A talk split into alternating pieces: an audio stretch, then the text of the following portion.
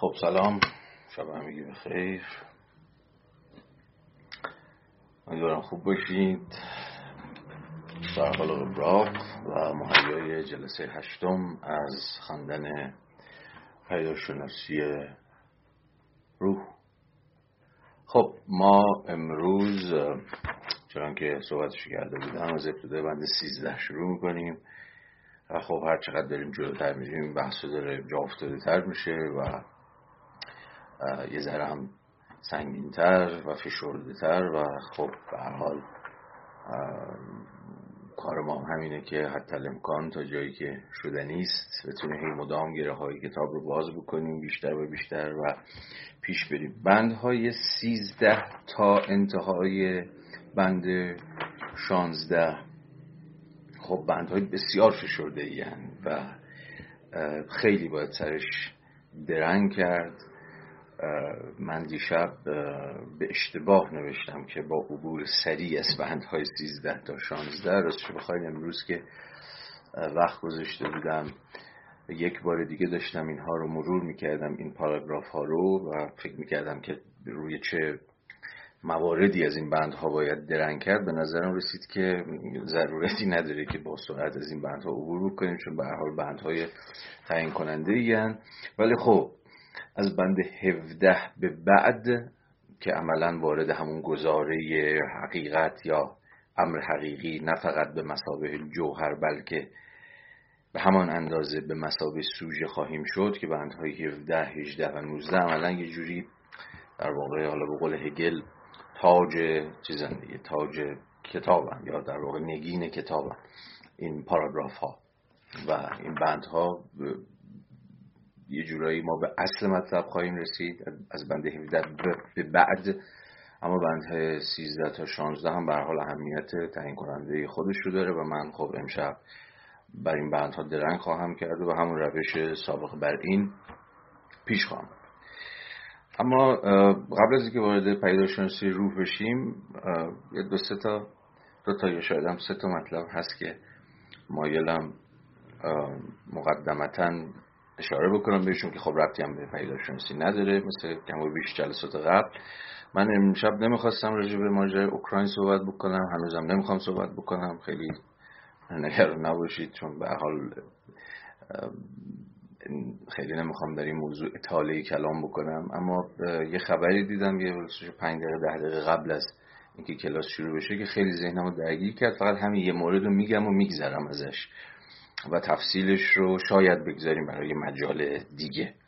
و اون تحریم صنعت نفت روسیه به دست آمریکا و بریتانیا بود که به نظرم میاد که استراتژیک ترین و تعیین کننده ترین اتفاقیه که تا الان افتاده در ماجرای اوکراین و کاملا بازی رو و موازنه قوا رو به سطح دیگری خواهد کشوند.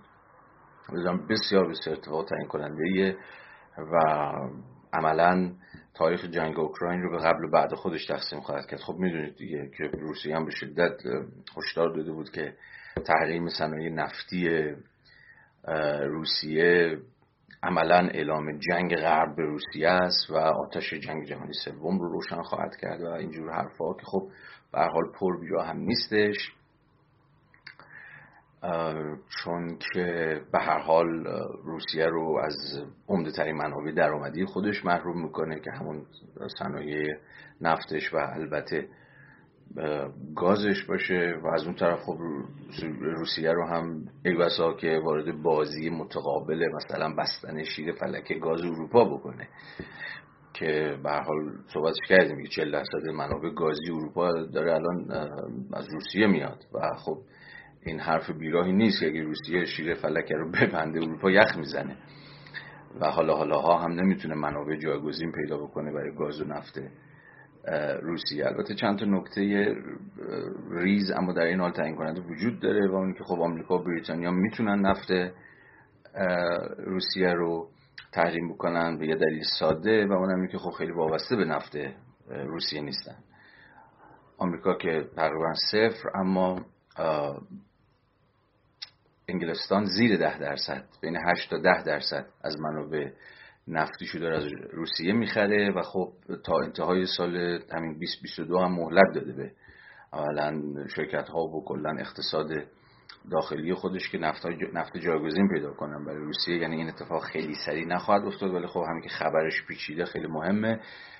بعیده که اروپا به پیونده به ماجرای تحریم نفتی دقیقا به این دلیل که عملا در تیر خیلی بیشتر از کشورهای دیگه در تیررس حرکت متقابل روسیه است. به حال گفتم جایگزین پیدا کردن برای نفت و گاز روسیه به این راحتی به برای اروپا نیست. حالا زمزمه هست برای اینکه جا ایران جایگزین بشه خب خیلی برمیگرده به ماجرای برجام که برجام سرنوشتش چه خواهد بود ایران دوباره می‌تونه نفت بفروشه و نفتش وارد بازارهای جهانی بکنه و خلع احتمالی نفت روسیه رو جبران بکنه یا نه؟ خب آمریکا می‌دونید که برای مهار قیمت نفت که رکورد جهانی شکونده و فکر کنم همین الانش بالای 110 دلار شده. حتی داره روابطش و خیلی جالبه. یعنی می‌خوام بگم ببینید چه یه اتفاقی در قلب اروپا چگونه کل مختصات جهانی رو داره دگرگون می‌کنه. اینو گفتم که آمریکا بر برای اینکه بتونه بازارهای نفت رو تا حدی متعادل بکنه روابطش با ونزوئلا داره تا حدی تعدیل می‌کنه. برای بار اول در این ده 15 سال اخیر هیئت مذاکره فرستاد به ونزوئلا که بتونه مادورو رو در واقع متقاعد بکنه که نفت بیشتری وارد بازارها بکنه حتی نفتش رو به آمریکا بفروشه که یه ذره قیمت تعدیل بشه. می‌خوام بگم که با توجه به حتی اگر فقط زمزمه باشه که البته الان کاشف با معلومات که چیزی بیش از زمزمه است که آقا نفته و بعدا احتمالا گاز روسیه رو تحریم بکنیم این جنگ رو مطمئنا به فاز مهارناپذیر تری خواهد کشوند و بازی به سمت سوی خواهد رفت که یه جنون محض براش حاکم خواهد بود. خب روسیه هم رسما اعلام کرد این کار بکنید ما هم گاز میبندیم نمی‌دونم ما اینو به عنوان اعلام جنگ علیه خودمون می‌گیریم و خب واکنش های متقابل و باز واکنش های متقابل که دیگه از یه جایی بعد نمیشه جلوشو گرفت. یعنی جنونیه که شروع شده و حد یقفی هم نداره. خیلی نباید فکر بکنیم که در فکر کنیم یک اقلانیت خیلی پیچیده پنهانی اون پشت حاکمه که داره مهره های شطرنج رو خیلی دقیق میچینه و بازی طرف مقابلش رو گام به گام داره پیش بینی می‌کنه. نه اتفاقا برای تاریخ بشریت نشون داده که به حال ما با حماقت یک مرز یعنی فاصله بین حماقت و اقلانیت یه بندازه مو خیلی وقتا باریکه و برها این داستان جمع کردنش دیگه به این راحتی ها نیست. حالا این خیلی ابعاد دیگری داره و اقتصاد سیاسی جهانی رو با قایت دگرگون خواهد کرد. جایگاه کشورها رو مناسبات بین کشورها رو من خیلی بحث نشد. منم فرصت نکردم بحث کنم. مثلا همین ماجرا تاثیرش روی برجام چیه؟ روی امکان مثلا عادی سازی روابط با ایران چیه؟ امکان فروش نفت چیه؟ چقدر الان غرب اتفاقا دست کم در میان مد... کوتاه مدت و به ویژه میان مدت اتفاقا به منابع نفتی ایران که خب سالهاست بلوکه شده و نهایتا ما داریم به چین نفت میفروشیم زیر یک میلیون بشکه چقدر اینها رو تغییر خواهد داد. یعنی باز از لحاظ تحلیلی صحبتی که جلسات پیش داشتیم یه اتفاق در یه گوشه دنیا چجوری نظم جهانی رو در ابعاد مختلف داره دگرگون می‌کنه. کی فکرشو می‌کرد که آمریکا و ونزوئلا نزدیک بشه بره با مادرو مذاکره بکنه؟ که خب خصم قسم خوردهش بود و در تمام این سالها سعی می‌کرد هر جوری شده مثلا از شهر مادرو در آمریکای لاتین خلاص بشه ولی الان هیئت میفرسته که مذاکره کنه که مثلا بتونن اینا نفتشون رو وارد بازارهای جهانی بکنن و بخشی از تحریم هاشون هم برداشته بشه. به بیشتر از این سرتون رو درد نیارم. فقط می‌خواستم بگم که بعضا یه خبر کوچیک هم ناگهان کل معادلات رو ببینید چقدر دگرگون می‌کنه و به هر صورت آدم یه گوشش همیشه باید زنگ بزنه بابت هر خبر ظاهرا کوچک و بزرگی که داره اتفاق میفته. به حال دیگه نمی‌خوام بیشتر از این وارد ماجرای اوکراین بشم یا بذاریم کنار. فقط خواستم چون فکر خودم خیلی این یه رو بیست دقیقه اخیر درگیر کرده بود گفتم به شما هم بگم یه ذره ذهن خودم یه سامانکی پیدا بکنم. یه موضوع دیگه راجبش صحبت کنیم. بد نیست جالبه. بازم همین دیروز پیروز اتفاق افتاد. حالا دیگه مستقیما به ماجرای خودمون مربوط میشه. خب اعتراض مهرجویی خب همتون دیدید دیگه. هم ویدیوش رو احتمالا دیدید هم ماجرای دوروبرش به گوشتون خورده. خب واکنش ها بسیار چنگانه بود. از کسایی که حمایت کردن از استاد از کسایی که گفتن آقا چرا پیرمرد بودید اذیت می‌کنید؟ از کسایی که هم صدا با ایشون فریاد زدن که شما کی هستید هستن و حالا داستان های دیگه. و خب کسایی هم که گفتن خب تو مرجوی تو الان کجا بوده؟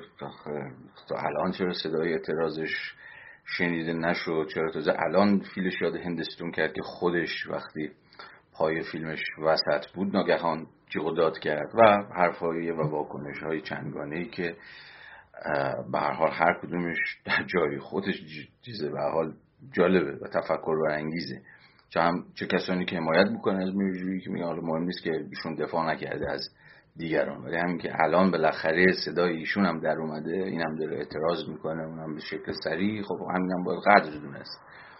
و به حال گویایی اینه که دیگه هیچ کسی دامانش مبرا نیست از انواع اقسام تبعیض ها و ستم ها و سانسور ها و غیر و غیر البته ماجرا فیلم مرجوی که رفت به سانسور نداره. می‌دونید به فقط از نوبت نمایشش اعتمالا مثلا به تاخیر افتاده برنامه نمایش عید بهش ندادن. سانسور مانسور خیلی محل بحث نیست. بی خود ماجرا رو به سانسور اینا نبود رفت داد. ولی به هر حال به هر حال چه کسایی که این ور وای میسن میگن الان باید از این آدم حمایت کرد. همچه کسانی که به درستی اشاره می‌کنن که به حال یه self-interest عجیبی حاکمه بر این قضیه. یه منفعت شخصیه که این فقط صدای تو رو در میاره. ولی به حال یه شهروند یه سوژه مدنی. مسئلهش نه فقط خودش بلکه دیگران هم هستن. یعنی خیلی وقت شما ممکن خودت وسط لحافی فیلم تو داری می‌سازی اکران هم داری فلان بهمان حالا در قلم سینما. ولی اتفاقا مهم اینه که بتونی از یک کلیتی دفاع بکنی. نه اینکه من که موضوعم خوبه من که فیلم دارم می‌سازم. نمایش هم دارم میدم و داستانی هم ندارم. اتفاقا داست... چیز همینه. باز دوباره اینجا ما دوگانه کلیت و جزئیات رو داریم. یعنی از هر وری که بریم حالا چون کلاس هیل هم هست حالا من هی بهش اشاره می‌کنم.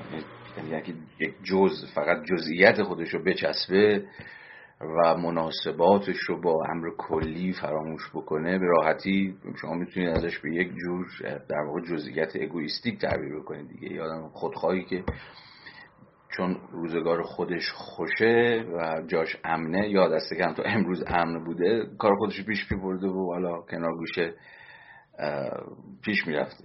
ولی همه داستان سر اینه. همه داستان اینه اینکه امر اجتماعی کجا متولد میشه؟ دقیقا نقطه ای که جز بتونه فراتر از جزئیت خودش به کل گره بخونه و, کل چیه؟ کل اینجا تو اصلا چیز انتظایی نیست که کل کو.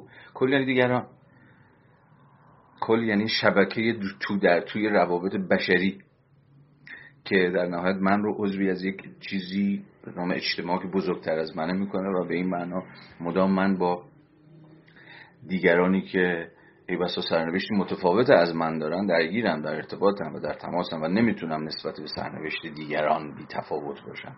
این هم یک امر اخلاقیه به معنی ethics هم یه مستلزم یه جور ethics ethics سیاسی یه جور اخلاق سیاسی که مستلزمه و میطلبه اصلا یک قدرت فراروی از سطح فردیت محض رو و هم یک کنش سیاسیه.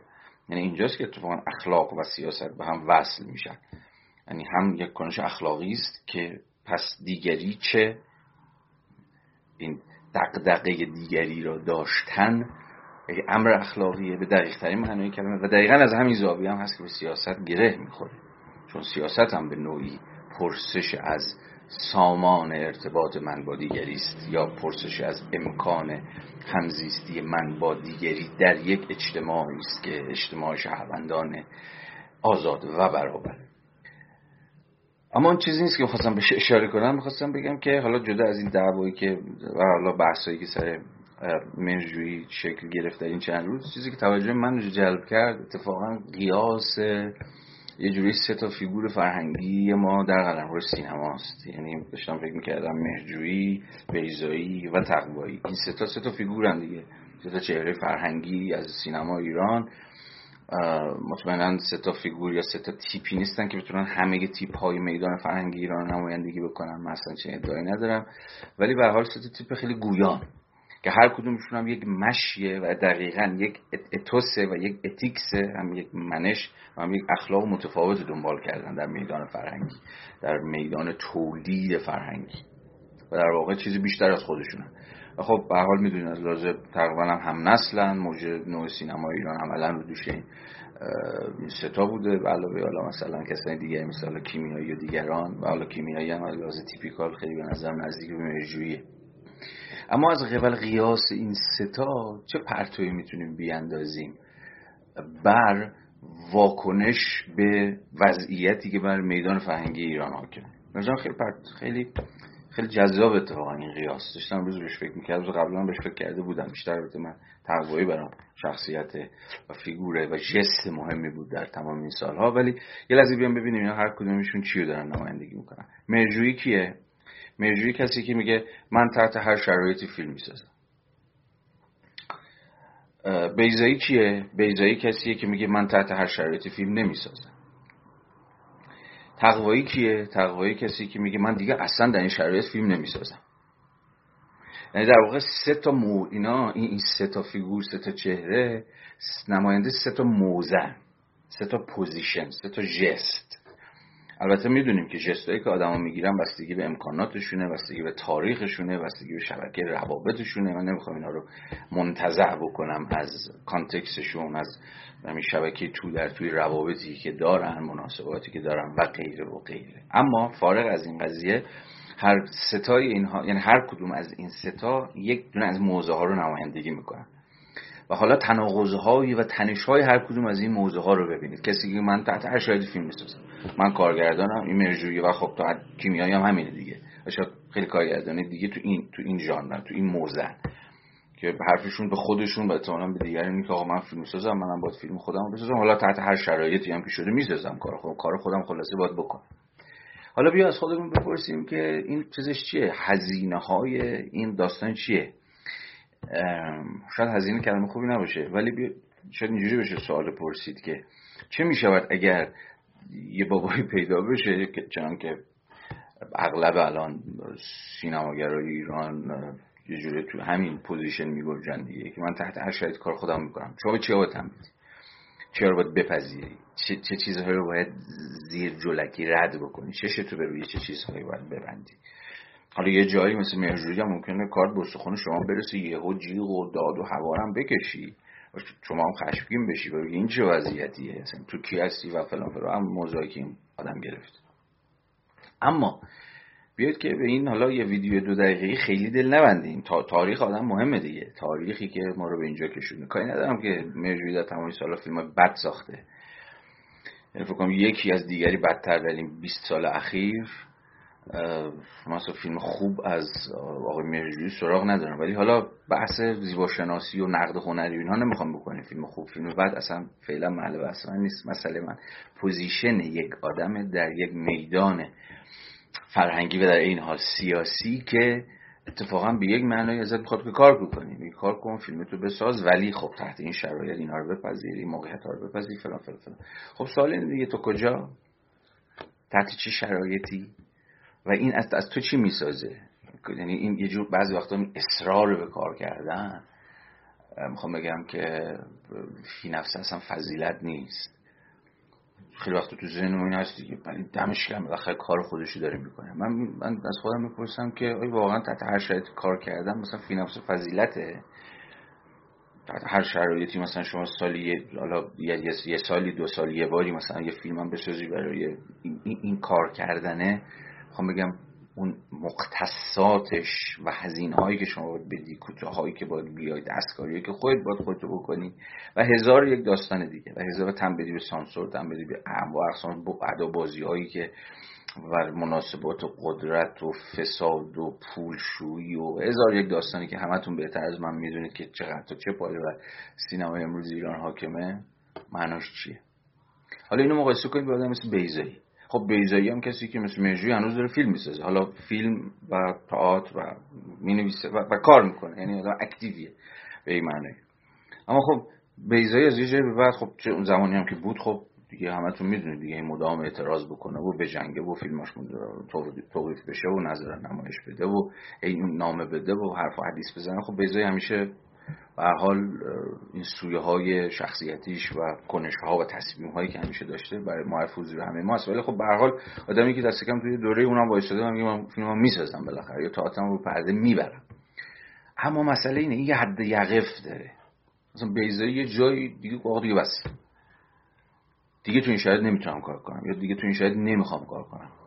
یا اصلا تو این شاید دیگه اصلا شدنی نیست کار کرد حالا اون که گفتم به شبکه روابط برمیگرده خب دقیقا اینجا مورد بیزایی و شخص بیزایی مهم میشه چون بیزایی برای می‌تونست آقا یه دعوتنامه براش اومد گفتم تشریف دانشگاه استنفورد اونجا اصلا براتون کلاس می‌ذاریم براتون دوره می‌ذاریم شما دانشجو خواهی داشت امکانات تئاتر داری فلان داری و خب همه کارهایی که کرد دیگه. حالا فیلم تئاتری که اجرا کرد خود تئاترایی که روی صحنه بود و خیلی کارهای متنوعی که بیزایی اونجا انجام داد. ولی اصلا بیزایی قابل قیاس با مهرجویی نیست. از این حیث.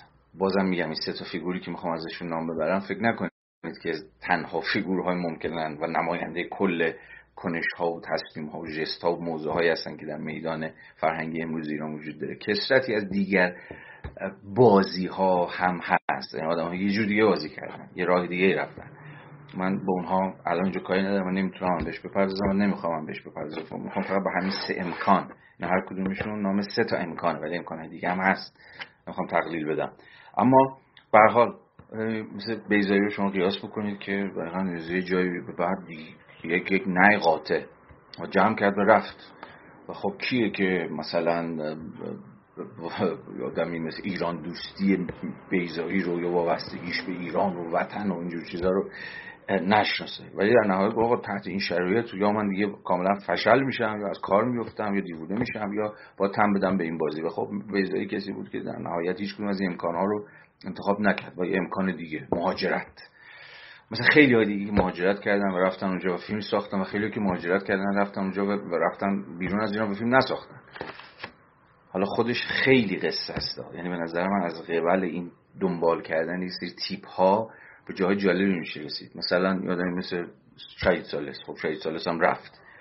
شهید سالس البته می‌دونی قبل انقلاب رفت. اصلا دل نظام شاهنشاهی بود که رفت و یه داستان های دیگه ای داره. یا آدم مثل امین نادری. حالا امین نادری کجاست؟ امین نادری چه فیلم هایی ساخته؟ اونور. اونم به کسی که از یه گفت که بسه. و مهاجرت و فیلم ساختن در خارج از کشور. ولی به حال ولی به خب هر کدوم از این بیزایی و خب کسایی که از این حیث نزدیکی به بیزایی هن این هم یه امکان دیگه ای هن. امکان دیگه ای که به حال یه فعلیت های دیگه هم دارن دیگه. یعنی یه توان های دیگه رو دارن اون آزاد می‌کنن و تقوایی و تقوایی که خیلی به نظرم تکین میاد در سالهای اخیر و خب حرف تقوایی هم در این سالها خیلی روشن بوده دیگه و یه چیزی که حالا خیلی بی اهمیتی راجبش نوشته بودم که در ستایش کار نکردن تقوایی تقوایی نه مهرجویی نه بیزاییه تقوایی تکینه. یه جایی به بعد گفتی که آقا من اصلا فیلم نمی‌سازم. از ایران نمیرم با میسم اینجا فیلمم نمی‌سازم. اون فکر کنم سال 90 یا 91 بود توی همایش سینمایی گرفته بودن. که اون سخنرانی مثلا بسیار مهم می‌کرد یعنی از لحاظ تاریخی اون سخنرانی نه که خیلی حرف عجیبی زده باشه ولی جستی که به تقوی گرفت و همه ما می‌دونیم که جست بود. ولی جست مهمی بود ولی جست تعیین کننده بود. که خلاصش این بود که آقا بیاد با فیلم نساختن این سینمایی که قبولش نداریم و ویران کنیم. و اینو هم می‌گفت این حرف من هم به دوروبری خودم هم نسلان خودم هم شما جوون. اصلا فیلم نساختن به مسابقه و کار نکردن خودش به مسابقه یه جستی که تقوایی تا الان هم نگرش داشته دیگه این جستو و ولش هم نگرده حالا خیلی حرفا میشه زد که آقا اصلا دیگه نمی‌تونست فیلم بسازه دیگه اصلا زورشو نداشت راه نمی‌تونست بره. از این حرفایی که می‌زنن بعضا راجبش.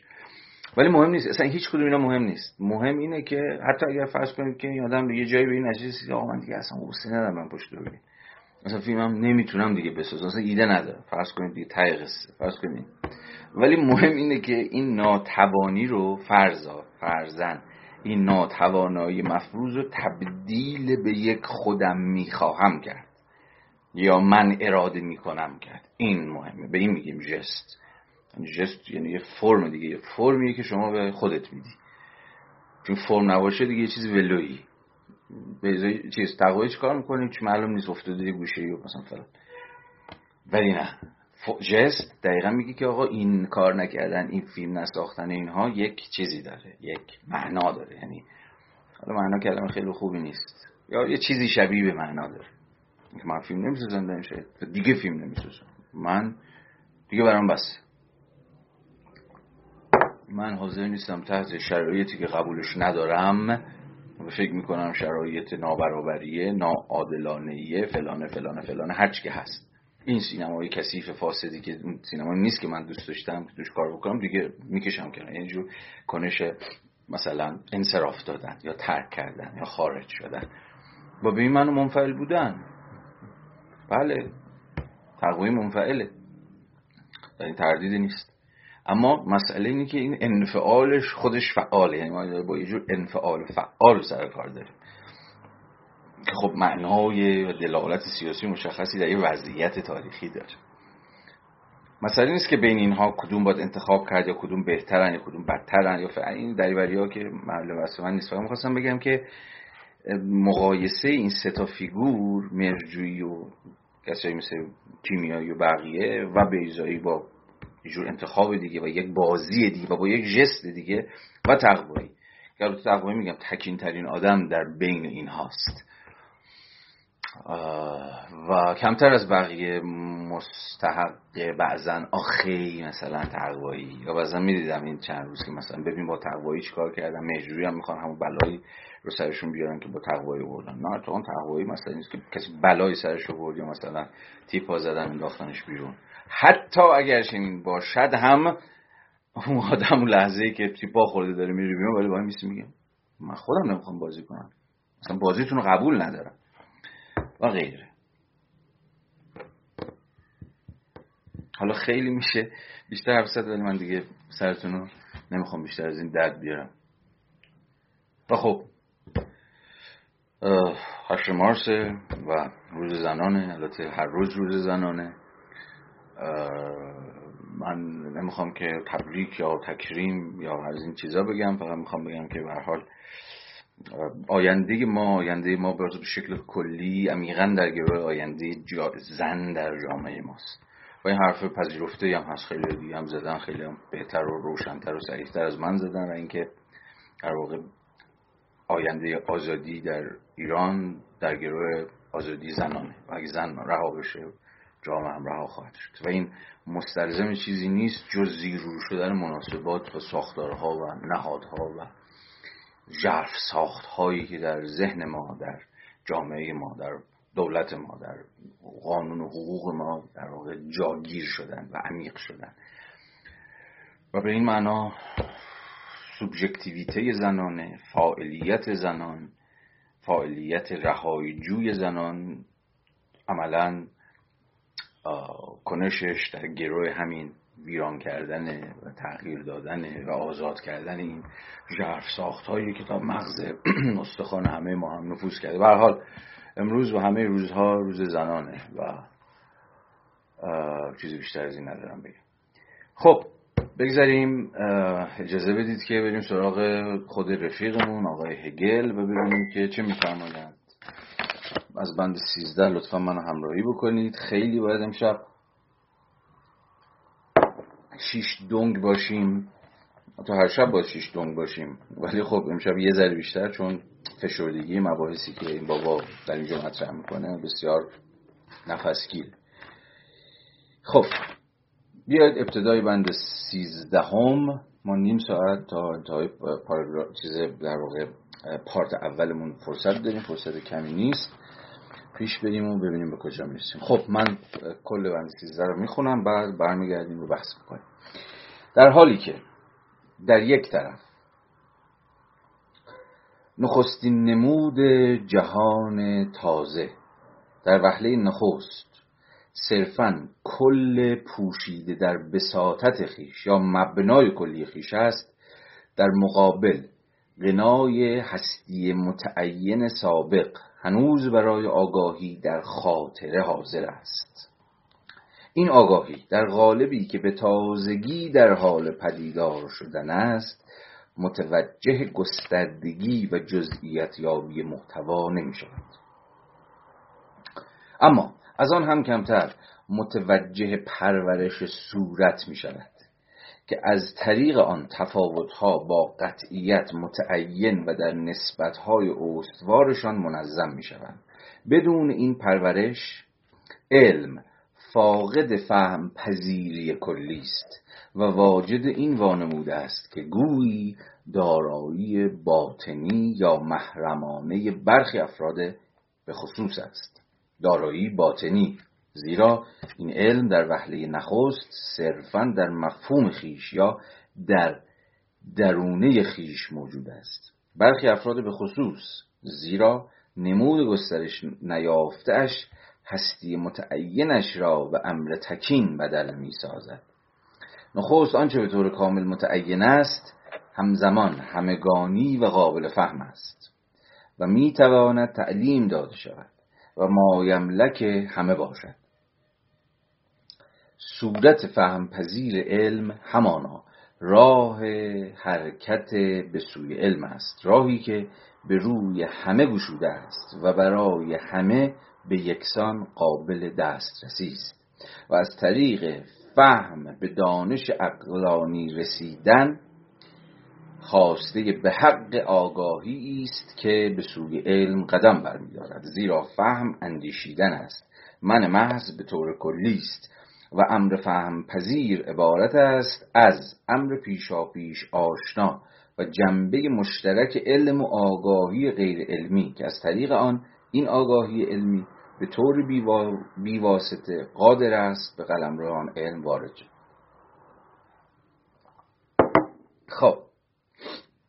ذره فراز فشرده و پرپیچ و تابیست دیگه. ولی خوف نکنید چنانکه جلسات پیشم به هر حال از پسش بر اومدیم. امیدوارم که امشب هم از پسش بر بیایم که توضیح بدیم قصه چی. خب یه سری توضیحات مقدماتی بدم بعد برگردیم به خود متن و با همون روش لفظ به لفظ هستم بریم جلو ببینیم که این بنده خدا چی داره میگه. یه یادآوری بکنم که که بحث های دو هفته پیش جاهایی که ما بندهای یازده و دوازده رو خوندیم چی بود؟ به خاطر دارید دیگه. اونجا هگل داشت. از یک دوران جدید سخن می‌گفت که گفتیم عملا مترادف میشه با یه جورای آغازین سالهای قرن 19 هم یعنی 1800 اندی یعنی همون تقریبا زمانی که خود پیدارشناسی روح داره نوشته میشه و رفیق اون هگل ادعا می‌کنه که یک دوران تازه از راه رسیده و آگاهی شکل فرم قالب جدیدی به خود گرفته است. یا به واقع اون چیزی که اسمشو می‌گذارد علم در صورت اولیه تا حدی بیواسطه تا حدی کلی خودش الان آشکار شد و از اینجا به بعد قراره که این فرم جدید که داره زاده میشه داره زاده میشه و ما نویدش رو یا نشانه هاش رو یا به تعبیر خودش درد نشان ها سیمتوم هاش رو داریم مشاهده می‌کنیم این آگاهی جدید داره از راه می‌رسه. این به معنای چرخش دیگری است در تاریخ جوهر. در تاریخ واگشایی جوهر در مسیر زندگی خودش. خب این خیلی فشرده نکاتی بود که رفیقمون در پاراگراف 11 و 12 بهش اشاره کرد. بود. به این معنا پاراگراف 13 ادامه همون قصه است که دوباره داره از این سخن میگه که به چه معنا این نخستین نمود جهان تازه همون خط اول پاراگراف 13 رو ببینید چگونه نخستین نمود جهان تازه داره خودش رو نمودار می‌کنه. حالا در ادامه من البته تفسیرش رو با شما بحث خواهم کرد. در ادامه به یه نکته بسیار تعیین کننده می‌رسه که خیلی هم میشه محاصرش کرد و دلالت هاش رو حتی در جهان معاصر ما هم نشون داد. و اونیه که این صورت جدید علم در قرن نوزدهم که هگل خودش رو یکی از مهمترین و ای بسان مهمترین نماینده های این صورت جدید علم می‌دونه دقیقا به این دلیلی که هنوز خودش رو آشکار نکرده هنوز شکوفا نشده هنوز اون وعده هایی که برای شناخت متقن یا به تعبیری شناخت مطلق داده بود رو هنوز محقق نکرده. و به معنا خیلی ابتداییه به یک تعبیری هنوز کلیه هنوز شکوفا به تمامی نشده هنوز خودشو آشکار نکرده به تمامی. در نخستین نمودهای خودشه مثل همون مثال کودک یادتون بیاد و این کودکیه که معلومه که قرار به دنیا بیاد یا واسه دنیا اومده ولی چیز نشده دیگه. هنوز خودشو شکوفا نکرده هنوز خودشو در آشکارگی خودش در فعلیت خودش به منصه ظهور نذاشت رفیقمون میگه که در چنین در این حالت یک تصور خیلی غلط شکل می‌گیره. که حالا نماینده هاشم بعدا باشون آشنا میشیم. و اون اینه که این این صورت جدید دانش این آگاهی نوظهور مال یه اقلیتیه فقط. فقط یک اقلیتی انگار بهش دسترسی دارن. بازم باید حواستون باشه ما تو قرن 19 همیم جایی که هنوز دموکراسی مثلا فرض کنید در حوزه آموزش و پرورش ازش شکل نگرفته هنوز دانش هنوز امروز به شدت محدود به اقلیتی تعلق داره. اصلا آموزش عمومی هنوز شکل نگرفته. و هنوز تصور بر اینه که آقا یک اقلیتی به دانش دسترسی دارن. کسانی که حالا به نوعی انگار که برگزیدند. حالا نه فقط برگزیده به معنای طبقاتی کلمه که مثلا طبقات متمول فقط می‌توانند تحصیل کنند و علم بجویند و مراتب آگاهی رو پشت سر بگذارند بلکه برگزیدگانی که انگار به معنای نظر کردن. انگار حقیقت اونها رو بر قلب و بر دل و بر وجود و بر جان اونهاست که فقط خودش رو میتابونه و آشکار می‌کنه. و دیگران و عوام و همگان از این آگاهی از این دانشی که هنوز شکوفا نشده یعنی هنوز خودش نشون نداده هنوز در نخفتگی و بالقوگی خودشه ازش بیخبرن یا دستشون بهش نمی‌رسه یا آنها رو نرسد که دستشون بهش برسه. بازم حواستون باشه کانتکس تاریخی پاراگراف 13 رو که ما هنوز سالها فاصله داریم با اینکه اساسا خود دانش دموکراتیزه بشه. و این حق برای همگان به رسمیت شناخته بشه که همگان فارغ از اینکه کیان کجان جنسیتشون طبقهشون نژادشون و غیره و غیره حق دسترسی به آگاهی رو در هر شکلی دارن. خب زمانی که هگل داره می‌نویسه و داره حرف می‌زنه عصر چنین عصری نیست. ولی در این حال اتفاقا در ادامه هگل منتقد تند و تیز کسانیه که می‌خوان دانش رو منحصر کنن یا دانش رو می‌خوان به یک اقلیتی محدود بکنن.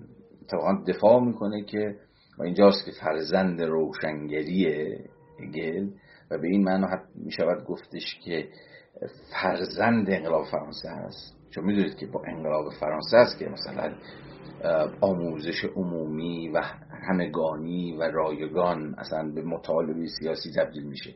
تا قبل از انقلاب فرانسه اصلا چنین تصوری وجود نداره که همگان با درس بخونن و آموزش و فلان اینجور چیزا باید فراگیر بشه.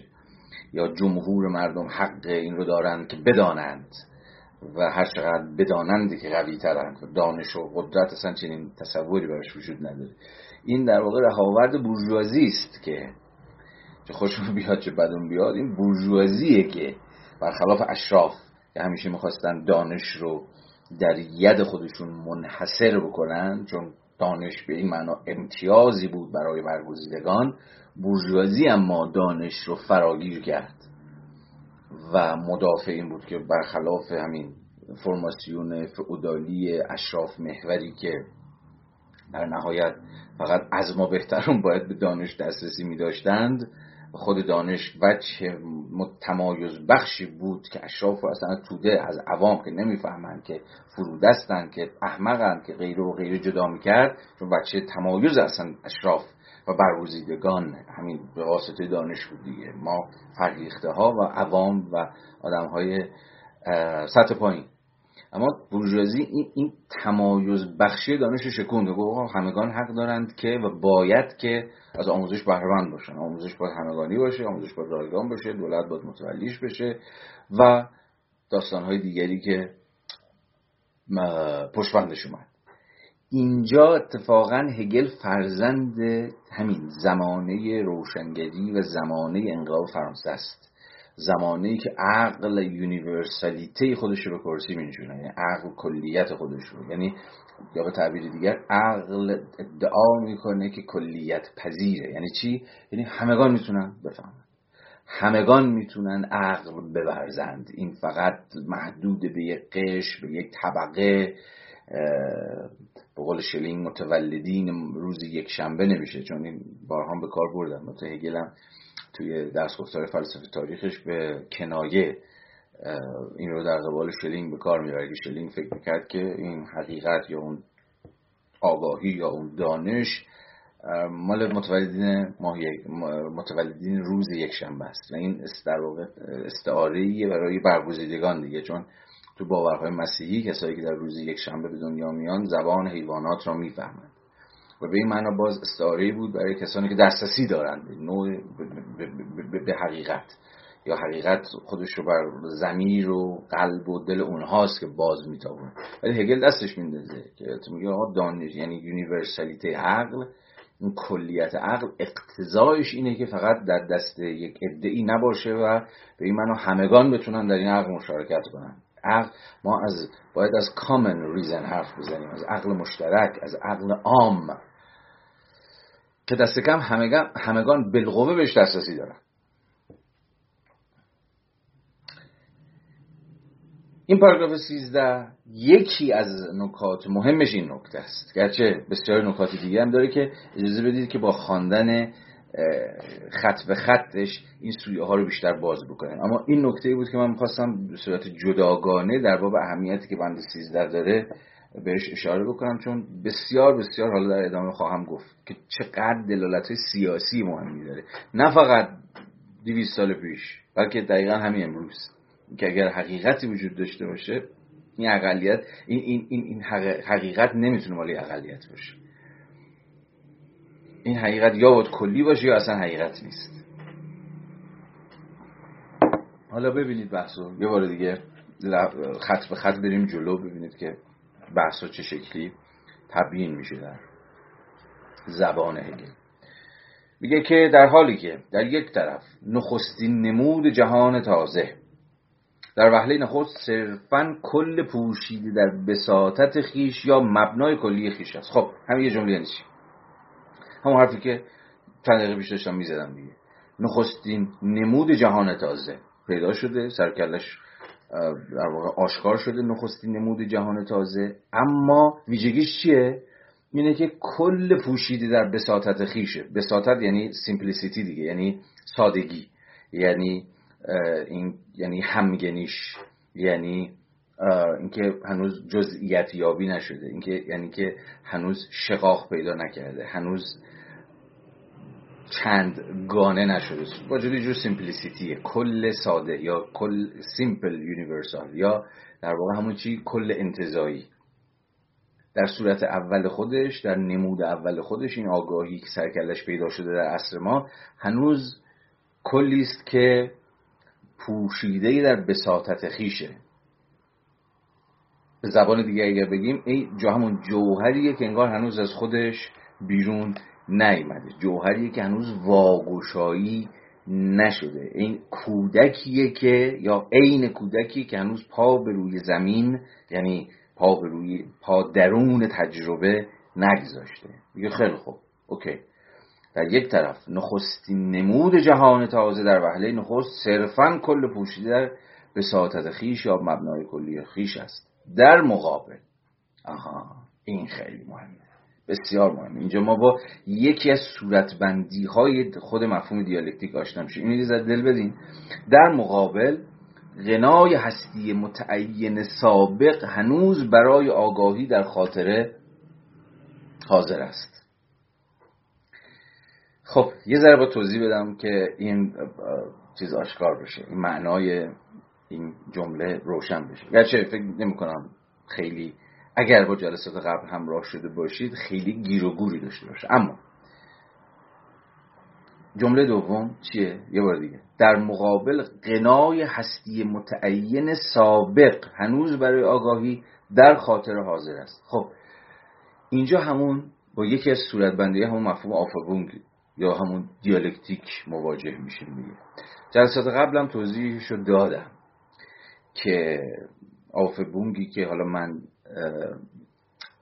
ارزم به شما ترفیع ترجمهش می‌کنم یا برخی از دوستان مترجم من رفع ترجمهش می‌کنن که هر سه معنای گفتیم دیگه آفبونگ یا همون در واقع خود دیالکتیک هر سه معنای نفی کردن و حفظ کردن و ارتقا دادن رو همزمان با هم داره. صیرورت دیالکتیکی در مرام هگلی یک صیرورتی است یک شدنی است که در عین حال که moment حاضر moment های قبل از خودش رو لحظه های یا برهه های قبل از خودش رو به منو نفی کرده دیگه. گفتیم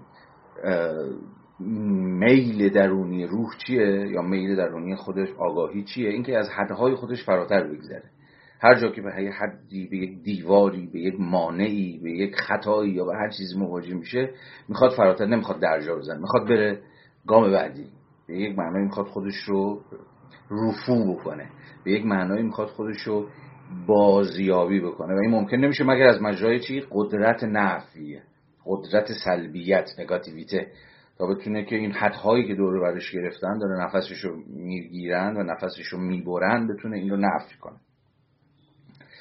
اما این نفی یک نفی انتظایی نیست یا یک نفی مطلق نیست. به این معنا نیستش که آنچه که نفی شده است در اینجا هستی متعینی که حالا من ازش فراتر رفتم. چون هستی متعین که گفتیم دیگه همون دازاینه. و دازاین خیلی نزدیک به مفهوم اگزیستنسه یعنی وجود شکلی از وجود. من از شکلی از وجود فراتر رفتم از مجرای چی؟ قدرت سلبیت. اما می‌تونید از خودتون بپرسید که اون شکلی که تو من ازش فراتر رفتم اون چیزی که در زبان هگل اسمش از هستی متعین همون دازاین همون اگزیستنس حالا تفاوت اگزیستنس و دازاین هم خیلی تفاوت ریزیه. من جلسات قبلش اشاره کردم الان نمی‌خوام اشاره بکنم. و یکی اگر بگیریم در اینجا خیلی اتفاق عجیب و غریبی نمیفته به سوالمون دوباره دقت بکنید. سوالمون این بود. آن چیزی که من ازش فراتر می‌روم یعنی نفیش می‌کنم اون شکلی از وجود شکلی از اگزیستنسی که ازش فرا می‌گذارم چه اتفاقی بر اون میفته آیا تمامی از مجرای نفت تخریب میشه داغون میشه لطوپار میشه؟ خب هگل توی دیالکتیکش توی اون در واقع فرایند آفبونگش در فرایند ترفیعش می‌خواد بگه نه. آنچه که تو ازش فرا گذشته ای به یک معنای باقی میمونه. نفی میشه اما در ایران حفظ هم میشه. اما ترفی هم پیدا می‌کنه ارتقا هم پیدا می‌کنه. این معنای جمله ای که می‌گوید غنای هستی متعین سابق یعنی آگاهی در شکل جدید خودش متولد شده. خب هگل میگه اما صرفا یک نمود نخستین داره. چرا؟ چون هنوز بارور نشده هنوز شکوفا نشده. اما مگه این آگاهی جدید از توی بطه عمل اومده یا در خل... از خلع زاده شده یا ماتت آسمان پاره شده افتاده پایین؟ میگه اینجوری نیست. این آگاهی جدیدی که تازه خودش رو بر ما نمودار کرده همون آگاهی ملازم با مدرنیته آگاهی ملازم با روشنگری. یه تاریخی داره یه تاریخی پس پشتشه. و این تاریخی که پس, پس پشتشه عمل از دل این در اومده از دل نفع این در اومده. اگر مایلید امیدوارم مایل نباشید ولی اگر مایلید اسمش رو سنت. هگل اینجا از سنت و اینا حرف نمی‌زنه ولی تو زبان حالا ما تو فارسی هم زیاد گفتیم میگه سنت و مدرنیته و از این دریوریات خیلی کلیه سنت یعنی چی؟ ولی ولی اگر تقریب به ذهن براتون می‌کنه این گونه فرض کنید که آگاهی جدید از دل سنت از دل اون تاریخ پس و پشتش و از مجرای نفی کردنش فاصله گرفتن ازش متولد شده. شکل ابتدایی داره بله مثلا کودک تازه متولد شده است. و به این معناه که می‌گوید کل پوشیده در بساطت خویشه.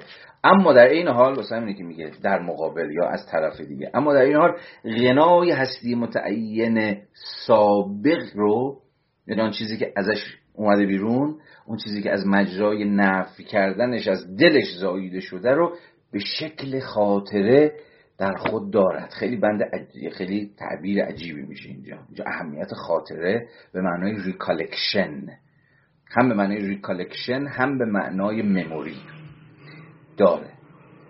باز یعنی چی؟ یعنی این روحی که یا این آگاهی که یا این subjectivity که یا اصلا من و شمایی که. حتی تو سطح تجربه فردی هم می‌تونید اینها رو قیاس کنید تا بفهمید حرف این بنده خدا چیه. که به این معناست که روشن حرفش. که بگه ببین اون مرحله ای که تو ازش فراتر رفتی خاطرش با تو. خاطرش هنوز با تو باقی است. غنای هستی متعینی درست پشت سرش گذاشتی ولی غنای اون هستی متعین در حافظه تو recollect شده. یعنی recollection تحت لفظی هم اگه ترجمه کنیم یعنی یه جور بازگردآوری دیگه. برای همینه که حرف هگل اینه که ببین تو فرایند دیالکتیکی صیرورت آگاهی چیزی گم نمیشه. درسته از اون چیزهایی که پس پشت گذاشتی ازش فراتر رفتی و به یک معنا نفیش کردی. ولی این به این معنا نیست که لگت کردی روش نابود شدند گم و گور شدن نه چیزی گم نمیشه. در خاطره ریکالکت میشه یعنی گردآوری میشه انگار. اگر یادتون باشه من هفته پیش یه تز از خودم در آوردم و به نظرم تز حالا در طول این هفتم بهش فکر کردم دیدم تز جالبی تز بسیار اندیشیدنیه. و اونم اینه که به هر حال هگل حرفش روشنه.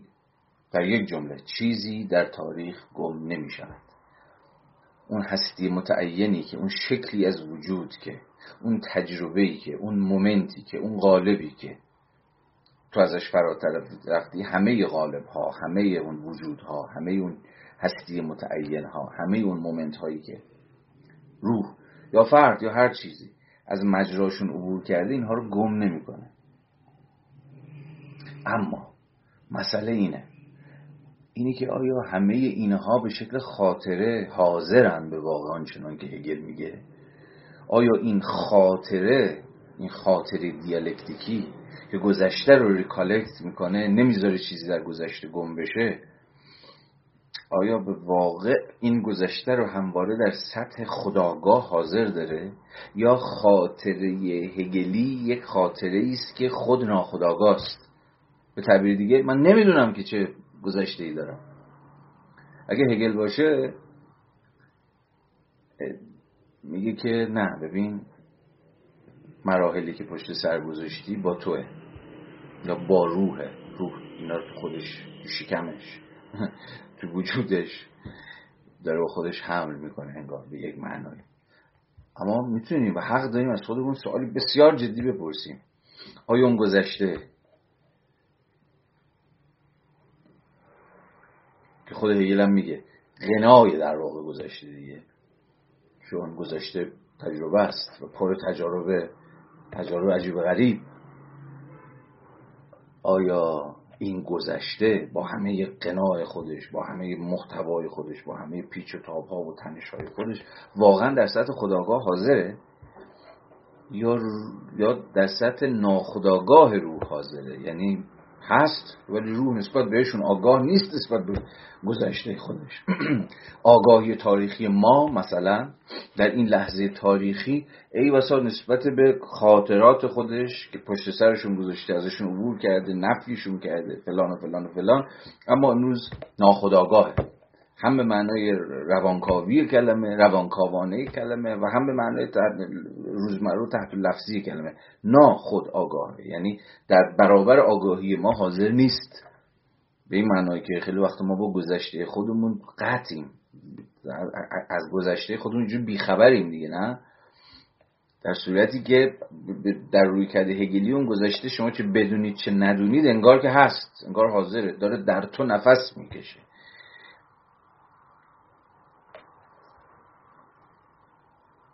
اما به نظرم می‌رسه که مسئله بر سر اینه که ما با یک خاطره ناخداگاه سر کار داریم یا با ناخداگاه خاطره سر کار داریم یا صورت دیگری از قضیه نه فقط ناخداگاه بلکه به راحتی به راحتی فراموش کردیم. برخلاف خوشبینی هگل که روح یا آگاهی یا سوژه گذشته خودش رو پیش خودش در هیئت خاطره حفظ می‌کنه اتفاقا اینجوری نیست. نه فقط ما در قبال این گذشته خودمون که با ماست به یک تعبیری اما نسبت بهش ناخداگاهیم بلکه نسبت بهش فراموشکار هم هستیم. یعنی از اون بالاتر یعنی بالاتر از سطح ناخداگاه که جز در, در شامل مکانیزم های خودانگیخته وجوده که یک بخشایی از خودش رو بخشایی از, از, از خودش براش پنهان باقی میمونن. بلکه بالاتر کاملا فراموش کرده کاملا دست داده. تازه اگه برگرده به گذشته خودش نگاه بکنه است که یهو چش و چارش باز میشه. و میگه چه گذشته عجیبی داشتم و بیخبر بودم. چه مراحلی رو طی کردم و بیخبر بودم. و از اون بالاتر تز هفته قبل این این یه جور خوشبینی هگلی که مموری یا همون ریکال... مموری همه چیز رو ریکالکت می‌کنه. یعنی همه چیز رو گرد گرد هم میاره. نمی‌ذاره چیزی از دستش در بره. نمی‌ذاره چیزی رو نمی‌ذاره چیزی گم بشه. کی چنین چیزی گفته؟ اتفاقا باید نشان داد در پرتو حالا مطالعات پس و سنت های فکری پساهگلی اتفاقا مثلا بکسون مثلا نیچه بشود نشون داد که آقا اتفاقا این خود خاطره است که سلکتیو عمل می‌کنه. گزینشی عمل کنه. اینو من هفته پیش گفتم. یعنی خیلی خیلی وقتا باز آگاهانه یا ناآگاهانه به واسطه مناسبات قدرت به واسطه روایت هایی که دوست داره از گذشته خودش برای خودش تعریف بکنه به واسطه جایگاه طبقاتی خودش آگاهی در مرحله خاصی از تکوین و تکامل خودش. اتفاقا بخشی از تاریخ خودش سلکت می‌کنه گزینش می‌کنه. بخشی رو می‌بره میریزه دور. و به این معنا خیلی راحت فراموش می‌کنه. خیلی راحت بخشی از تاریخ رو فراموش می‌کنه. یه تیپان بهش می‌زنه یا قورتش میده یا آبم روش. ما در وضعیتی دیگر نیستیم که بتونیم همپای هگل به قدرت خاطره خوشبین باشیم و فکر کنیم آگاهی چون که خصلتی خاطروار داره و گام هایی که برداشته رو به یاد میاره اجازه نخواهد داد که گذشتهش گم و گور بشه. نه ما امروز می‌دونیم که اتفاقا بخشی از مکانیزم مغز هستن. اصلا ذهن و روح و اینا رو بذارید دور. اصلا می‌دونیم بخشی از مکانیزم مغز ما اینه که بخشی از این خاطرات ناخوشایند رو سرکوب می‌کنه. میندازه کنار گوشه زیر فرش پنهانش می‌کنه تا به یاد نیاره اتفاقا. چون گذشتهش توش تروماه توش زخمه توش نکبته خیلی چیزهای دیگه هست که اتفاقا مغز یا اگر مایلید بگویید که همون روح بگویید همون آگاهی میلی برای به خاطر آوردنش نداره. ترجیح میده چشش به روش ببنده. اتفاقا. و دست بر غذا. بنابراین در این حالی که بیایید حرف هگل رو بفهمیم چون تو حین خواندن با حواستون باشه. اولا در کام اول باید بفهمیم بابا چی می‌خواد بگه. حرفش چیه؟ در این حالی که باید بفهمیم که منظور هگل از خاطر چیست. منظور هگل از نفی حفظ و ارتقاء همزمان حین فرایند دیالکتیکی چیست. اما در عین حال هم بتونیم که یه گفتگوی انتقادی هم باش پیش ببریم. و خب یه ذره کار سخت می‌کنه دیگه. شما همزمان هم باید بفهمید یارو چی داره میگه هم در این حال حرفش رو تحریف نکنید حرف تو دهنش نذارید. هم ولی در این حال بتونید نظرش یه جایی فاصله هم بگید بگید آقا خیلی داره دلیوری میگه. و خب این شاید یه مقداری برای این این جمع این این تجربه ما از خواندن پیداشناسی روح که دازه داریم سلانه سلانه تاتی تاتی میریم جلو و می‌فهمیم این بابا چی می‌خواد بگه. یه ذره زود باشه. اما خب بعض وقتا دست کم من نمی‌تونم جلو خودم بگیرم. و صرفا فقط بگویم هگل می‌گوید که فلان و فلان. یه جاهای اتفاقا خیلی هم خوبه که یه روز استوب کنیم و از خودمون بپرسیم که نکنه داری دری میگه نکنه داره همین از با یک جور خوشبینی ساده دلانه وضعیت و صورت بندی می‌کنه. برها خب تایم پارت اول ما تمام شد. ما یک رو استراحت می‌کنیم. ده و بیست دقیقه برمیگردیم و ادامه بحث رو از همین پاراگراف سیزده من در خدمت شما هستم. مرسی. تا دقایق ارزم به حضور شما که رسیده بودیم به پاراگراف سیزدهم و خواندیم و من یه توضیحات مقدماتی راجع به پاره ای از نکات مهمش دادم. الان شروع کردیم و داریم جز به جز میریم جلو تا ببینیم تکلیف چیست. خب بحثی که پارت اول باهاش تموم شده بود راجع مفهوم خاطره به معنای هگلی کلمه بود. داشتیم فکر می‌کردیم به این نکته که آیا روح یا همون آگاهی کلی آنچنان که هگل می‌گوید به واقع توانای به ریکالکت کردن گذشته خودش هست؟ آیا قادره که آنچه رو که سپری کرده به واقع به خاطر بسپره؟ آیا حافظه آگاهی؟ آنچنان نیرومند هست که تجربه های پشت سر گذاشتش رو همواره نزد خودش حاضر نگه داره. خب من تردید کردم در باره این دعوی هگلی. احتمالا روانشناسی مدرن و روانکاوی و این دست دانشها پاسخهایی ما بتونن بدن.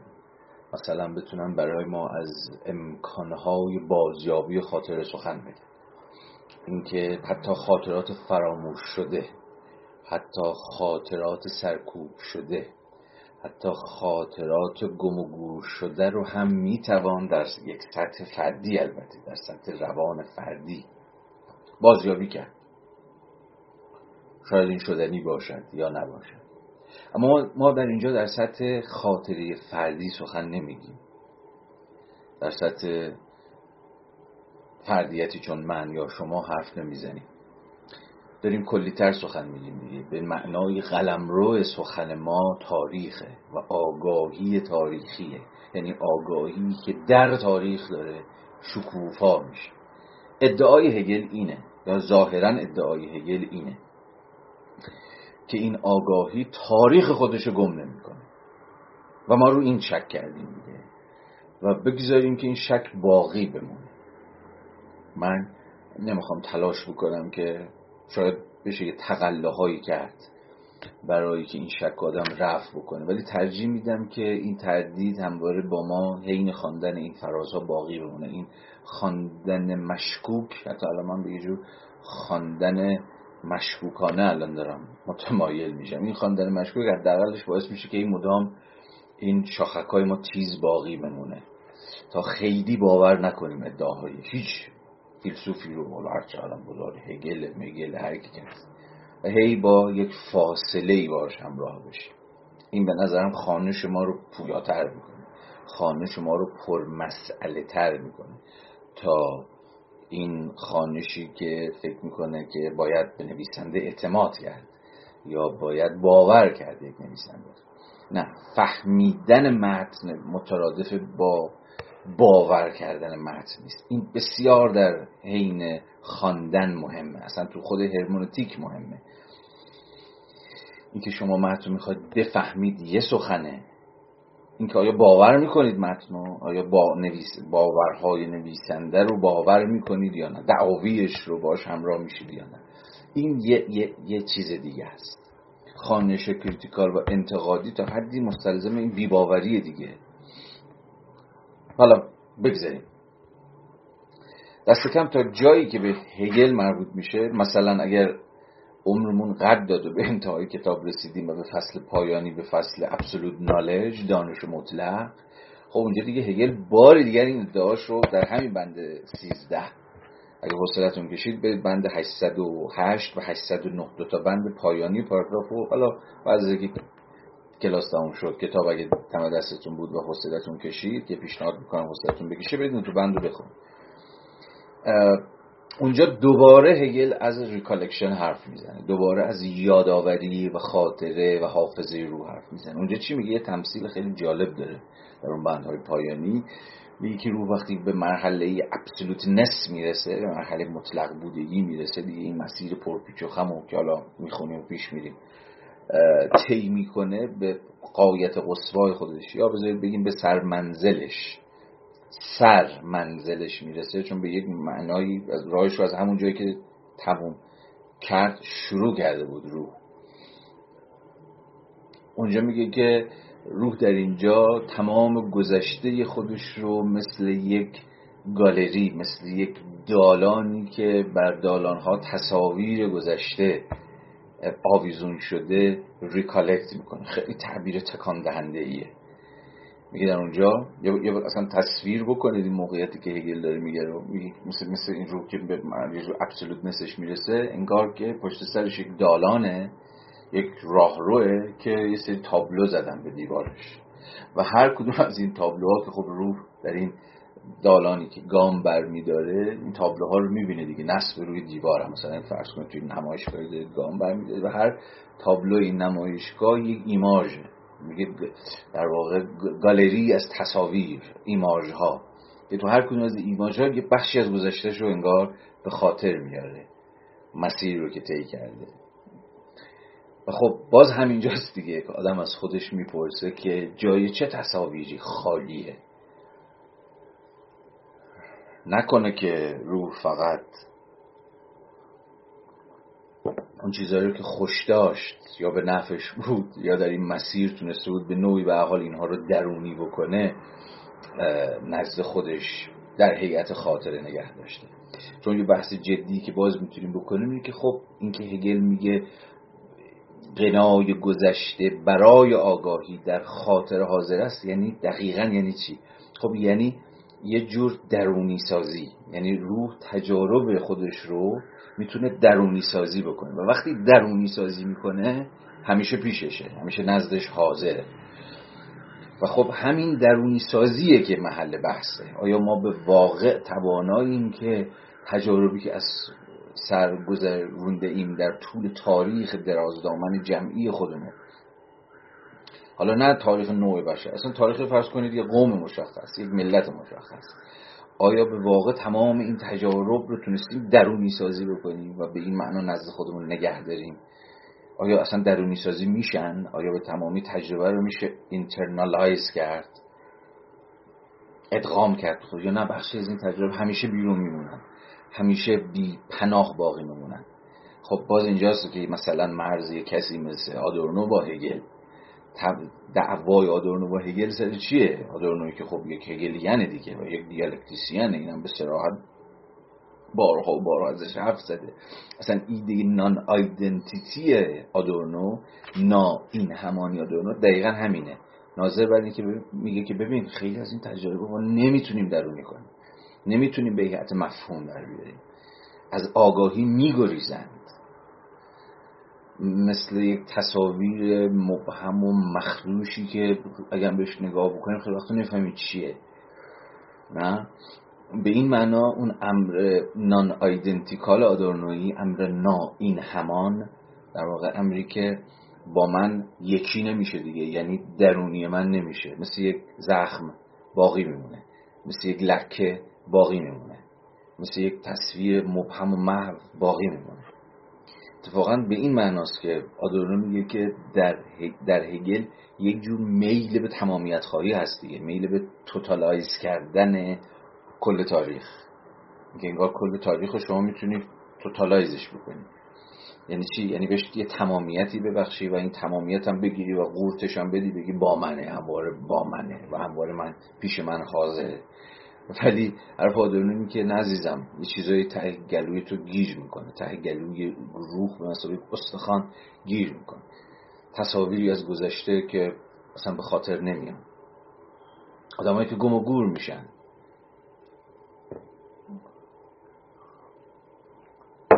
زیر سم عصب های عرابه تاریخ اصلا له میشن و سخوناشون هم کسی به خاطر نمیاره.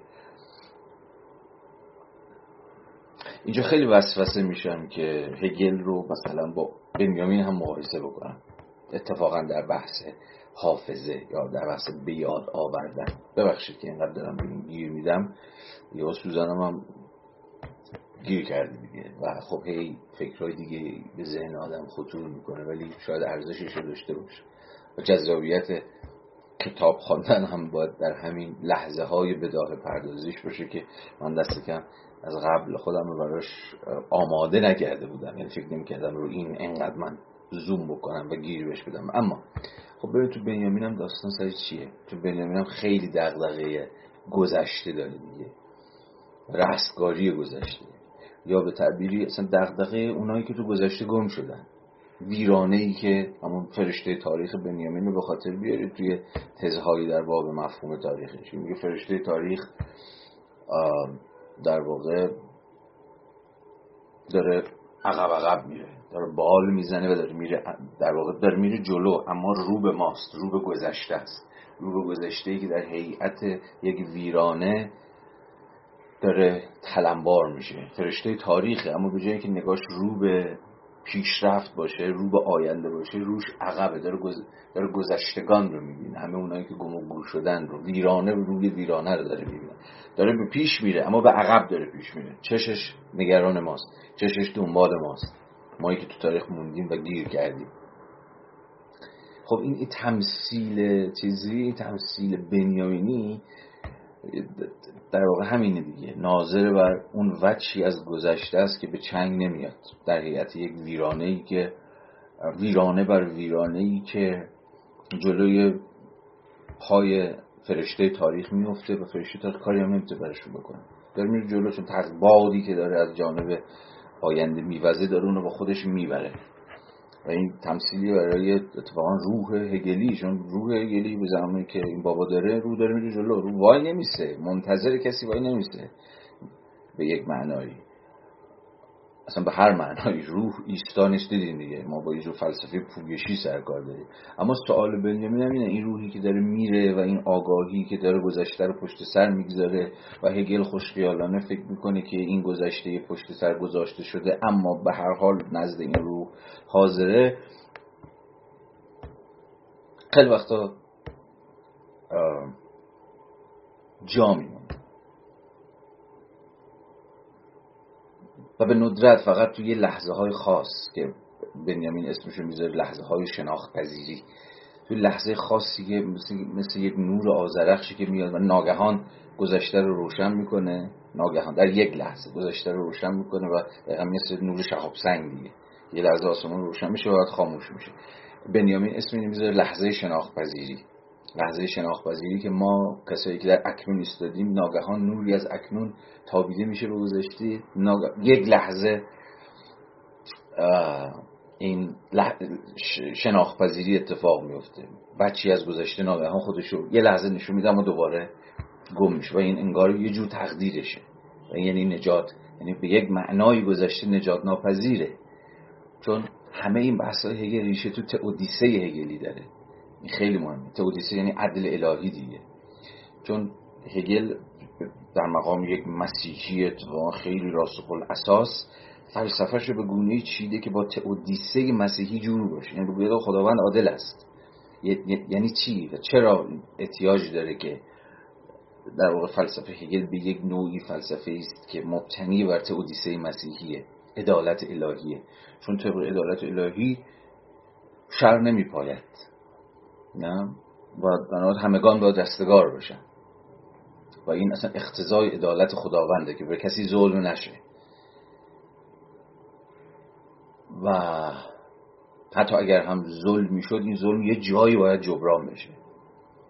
حالا با رستاخیز با خود مسیحی که از گور برمیخیزه و همگان رو با خودش رستگار می‌کنه.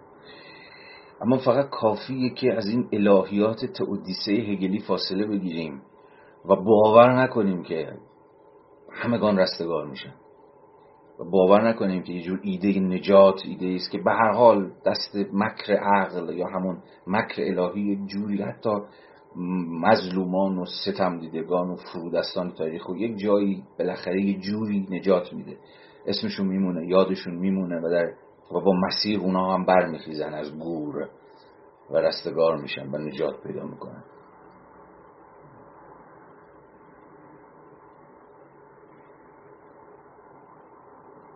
ممکن مسیح بیاد ولی به تعبیر کافکایی یه روز بعد از روز داوری میاد.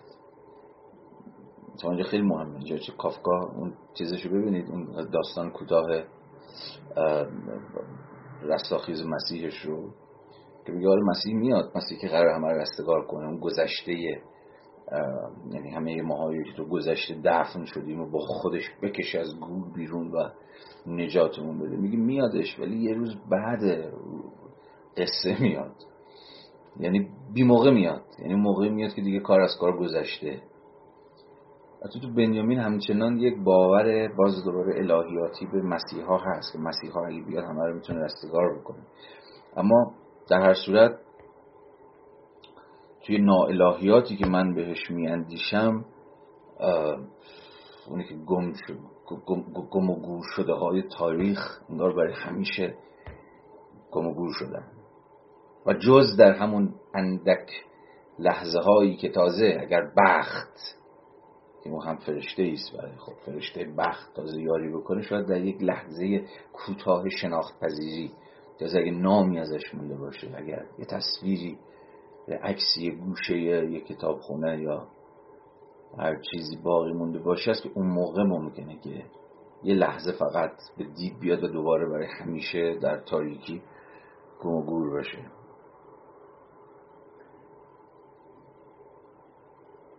بگذاریم. ادامه بدیم بحثمون. در حالی یه بار دیگه می‌خونم و پیش خواهیم برد در حالی که در یک طرف نخستین نمود جهان تازه در وهله نخست صرفا کل پوشیده در بساطت خیش یا مبنای کلی خیش است در مقابل قنای هستی متعین سابق هنوز برای آگاهی در خاطر حاضر است. حالا این آگاهی در غالبی که به تازگی در حال پدیدار شدن است متوجه گستردگی و جزئیت یابی محتوا نمی شود. اما از آن هم کمتر متوجه پرورش صورت می شود که از طریق آن این تفاوت ها با قطعیت, با قطعیت متعین و در نسبت های استوارشان منظم می شود خب اینجا چی می‌خواد بگه این بنده خود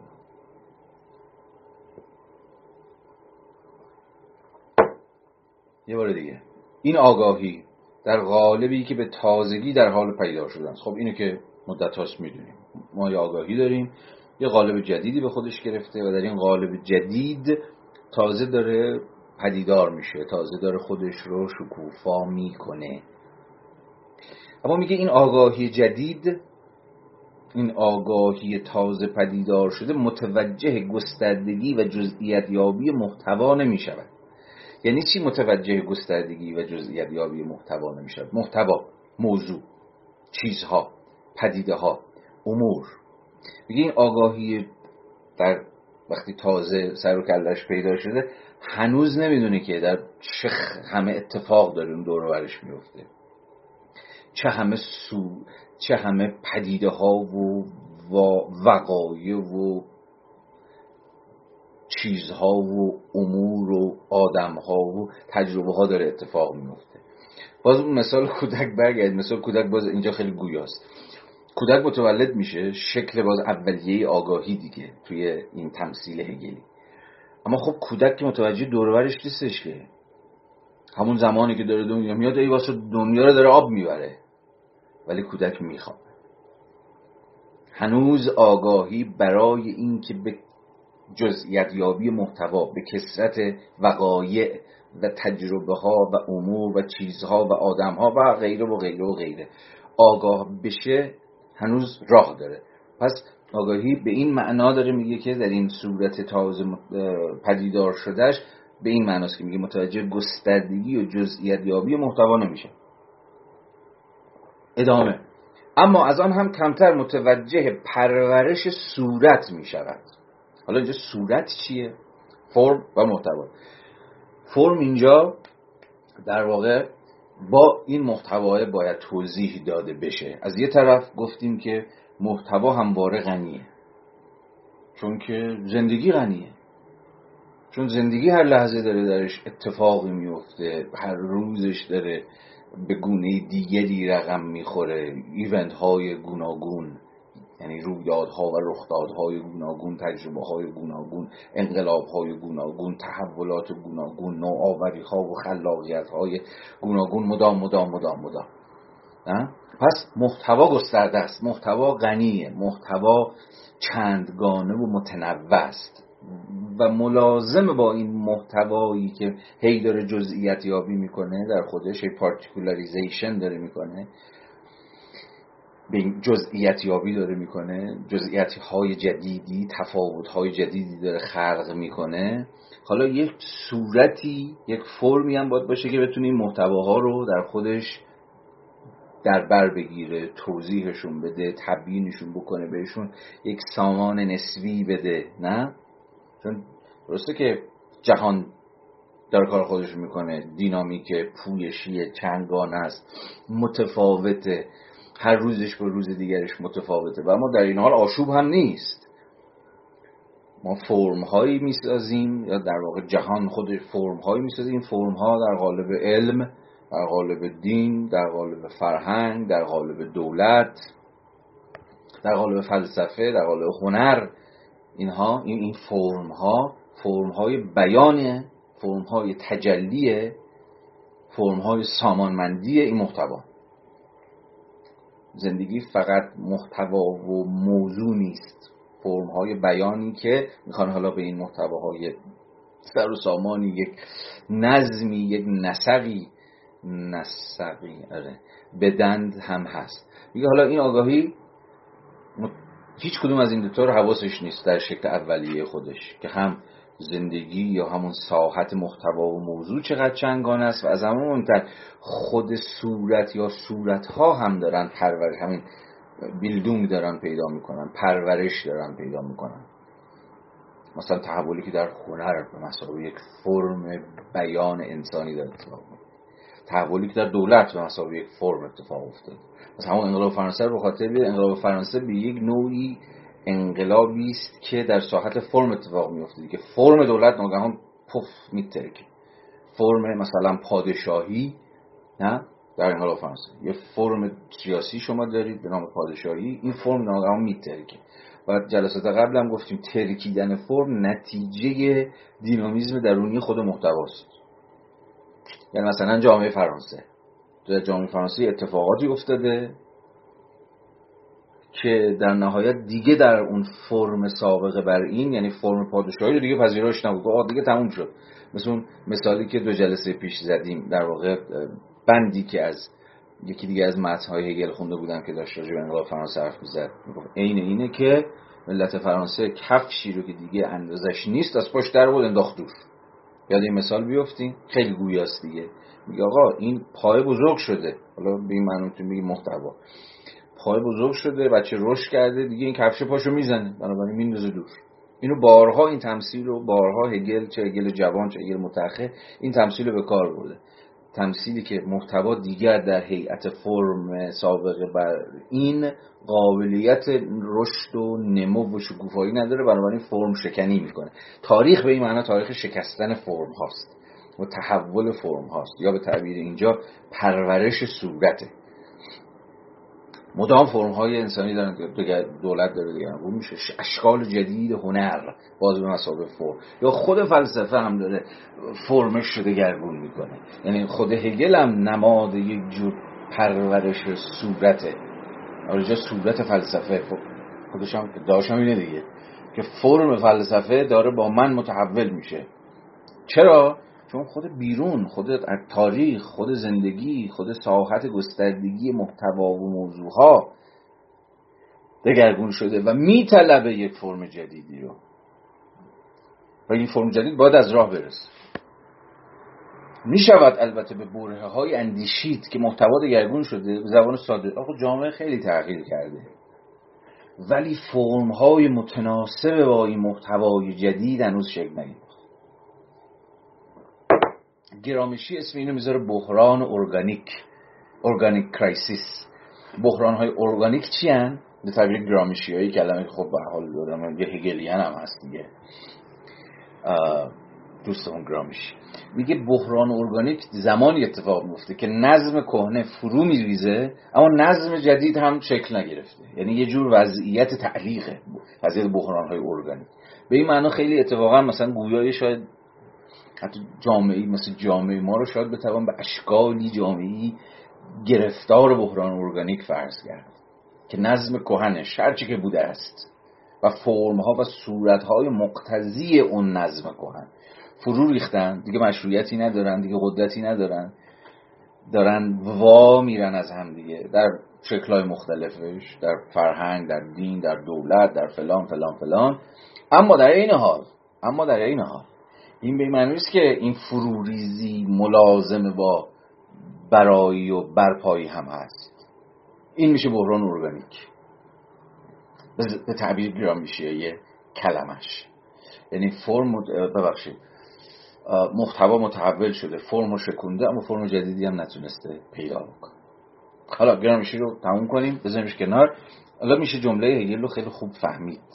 که میگه آقا این آگاهی در این مرحله متوجه کسرت و چندگانگی محتوا نیست اما از اون کمتر متوجه پرورش فرم نیست. نمی‌دونه که فرم جدیدی هم حالا باید مختزی با این جزئیت یابی و محتوا شکل بگیره. و از همه مهمتر در اینجا برای هگل این فرمی که می‌تونه محتوای دمادم دگرگون شونده این لحظه تاریخی رو صورت بندی کنه بیان کنه متجلی کنه چیه؟ خود علمه. چون علم خودش فرم دیگه یه فرم بیان کردن تحول چیز هاست یه بار دیگه. این آگاهی. در قالبی که به تازگی در حال پدیدار شدن است متوجه گستردگی و جزئیت یابی محتوا نمی شود اما از آن هم کمتر متوجه پرورش صورت می شود که از طریق آن یعنی از طریق خود صورت فرمی که حالا باید محتوا رو در بر بگیره که از طریق آن تفاوت ها با قطعیت متعین و در نسبت های استوارشان منظم می شود از کار فرم چیه؟ اینه که منظم کنه. سامانی بده. همون بحثی که دقیق پیش داشتم کردم. چی رو؟ تفاوت ها رو با قطعیت متعین بکنه. چون زندگی به مسابه عرصه محتوا و موضوعها و پدیده ها و نیروها و میل ها و انسان ها و غیره و غیره عرصه تفاوت هاست. اصلا خود معنای جزئیت یابی روح ببخشید جزئیت یابی محتوا دقیقا به این معنای این زندگی هی مدام داره چند گانه تر میشه هی داره متفاوت تر میشه. تمایزها هی دارن خودشون رو برجسته تر و برجسته تر و برجسته تر می‌کنن.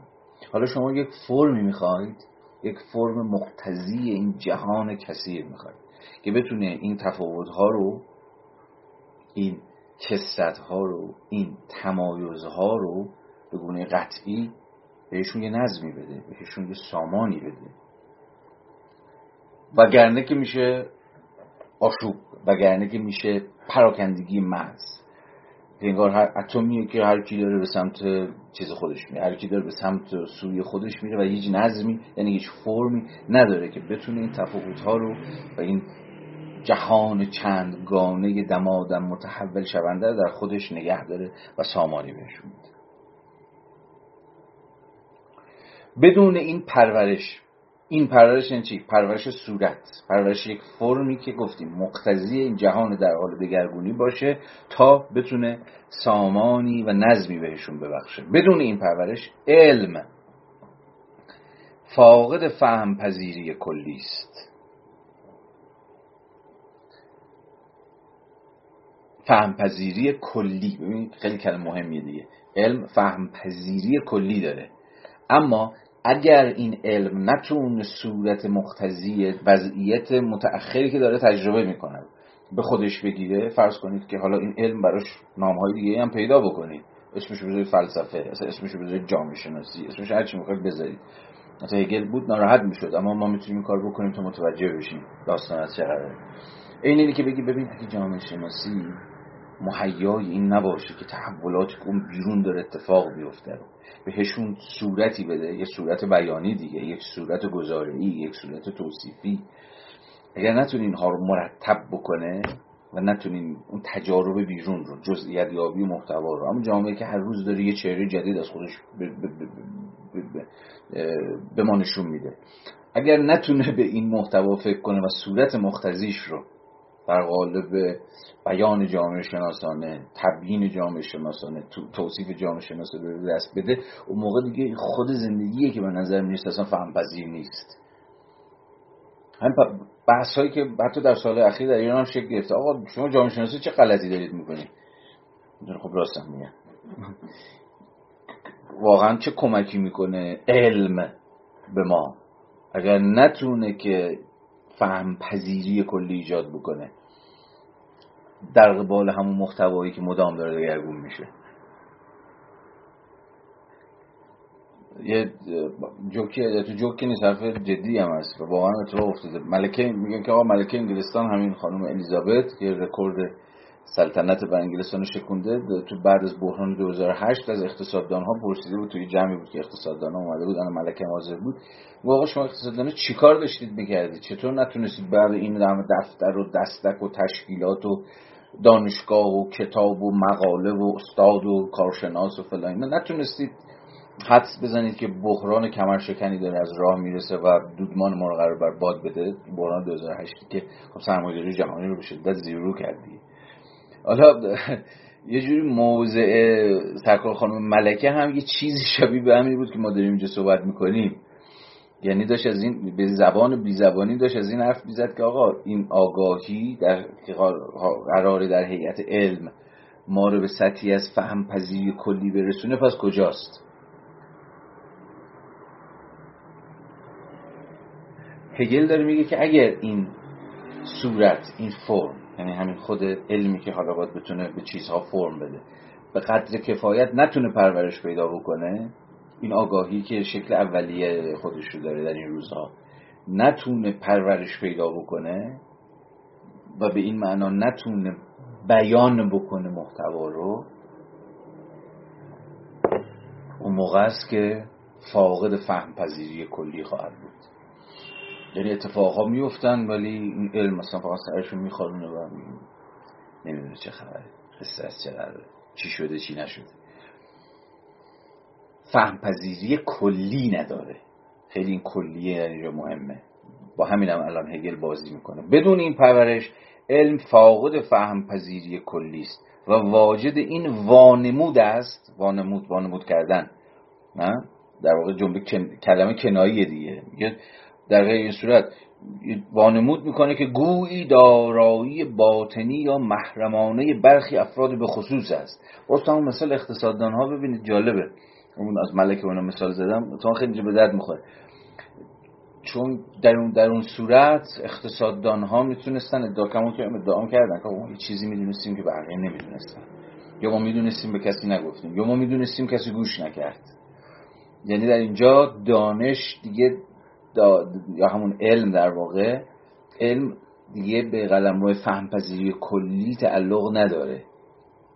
صرفا مالم یک یا مالم ما یملک ما یملک یا دارایی یه اقلیتیه که انگار چیزایی می‌دونن که بقیه نمی‌دونن.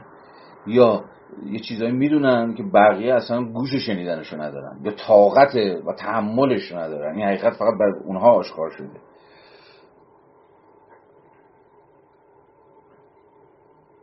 حالا اینجا البته هگل داره دست میندازه باز سنت رومانتیک رو و رومانتیست ها رو تا حدی شلینگ رو و شلینگی ها رو که فکر می‌کردن که حالا گفتم دیگه در ابتدای پارت اول که فکر می‌کردن که خب این داستان اینه که این حقیقت که یا همون مطلق یا علم یا هر چی که شما روش می‌ذارید نمی‌تونه همگانی یا کلی باشه و برای همگان فهم پذیر باشه این فقط مال از ما بهترونه.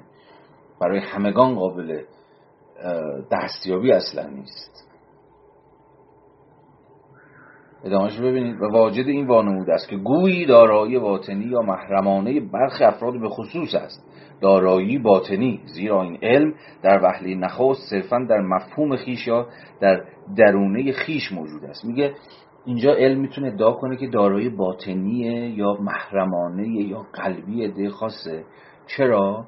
چون که اصلا چون که در وهله نخست صرفا در مفهوم خیش یعنی صرفا در یک صورتبندی خیلی اولیه و مبهم و رازآمیز انگار پنهان شده. یعنی خودش رو در یک به ساعتت کلی پنهان کرده و به یک معنی انگار هنوز دستش رو نشده. و برای همین میشه ادعا کرد که این رو فقط خواص. هر اونایی که مثلا دلشون و قلب خودشون رو مثلا چیز کردن آماده کردن فقط حقیقت بر اونهاست که آشکار میشه.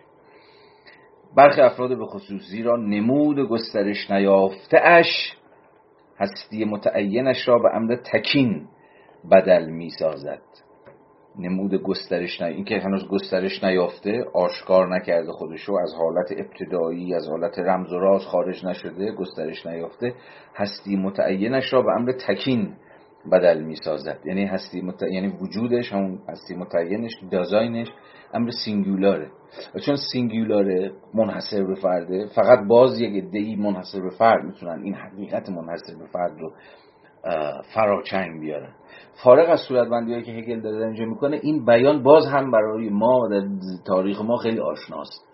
باز همون یه حقیقتی که حالا فارغ از اینکه چقدر صورتبندی شده باشه یا گسترش یافته باشه یا نیفتاده باشه مال همه نیست. یه دی بهش دسترسی دارند و اونان که از می‌تونن بگن حقیقت چیه و می‌تونن تعیین کنن ناحقیقت یا کذب یا دروغ یا هر چیزی شبیه این چیه. و همگان را نرسد که مداخله بکنند یا سخنی بگن یا داوری بکنند یا هر چیزی شنیمه. این اون هسته سخن هگلی که الان اینجا برای ما مهمه.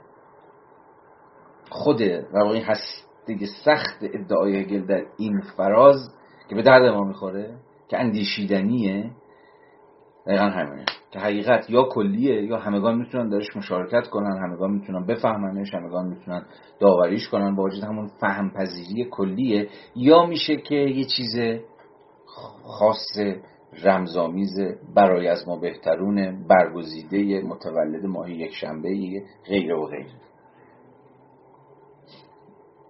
و به این معنا اتفاقا ابزار سلطه است. چون وقتی حقیقت یا همون فهم پذیری میشه مایملکی خاص. خب با همون حقیقت هم سلطنت می‌کنن دیگه. با همون حقیقت هم به ما میگن راه چیه چاه چیه چیکار باید بکنید چیکار نباید بکنید کجا برید کجا نرید. چه بیاندیشید چه نیندیشید چه جوری بیاندیشید چه جوری نیندیشید آه الاخر از دل این حقیقت انحصاری که دست ماست و بقیه اصلا دستشون نیست یا برای اصلا لیاقتش ندارن که این حقیقت اونها رو صدا بزنه یا اون حقیقت بر سفره دلشون بنشینه است که سازوکارهای سلطان شکل می‌گیره دیگه. چون حقیقت دسته که ما از فوکو به بعد می‌دونیم که حتی فوکو نمی‌دونم تو ناراحت می‌شد که در حین خواندن هگل ما اسم او بیاریم و سعی کنیم که برای هگل از فوکو کمک بگیریم. تو گورش ناراحت می‌شد نمی‌شد مهم نیست. اما دست کم از فوکو به بعد می‌دونیم که دعوی حقیقت اصلا خود حقیقت گفتن حقیقت. یا کسی ادعا می‌کنه حقیقت دستم منه و من میگمش. و authority که و مرجعیتی که و اقتداری که چنین ادعایی می‌کنه خب همواره قدرت هم در دست می‌گیره دیگه. چون حقیقت قدرت میاره.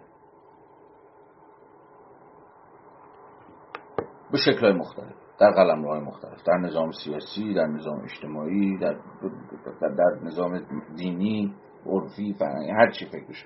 در هر قلم که می‌خواد فکرش بکنه ادامه. نخست آنچه به طور کامل متعین است همزمان همگانی و قابل فهم است. خب برای همین هم هست که هگل هی از تعین دفاع می‌کنه. از تعین یعنی چی؟ یعنی مشخص بودن. یعنی محتوایی که به خوبی متعین شده مشخص شده.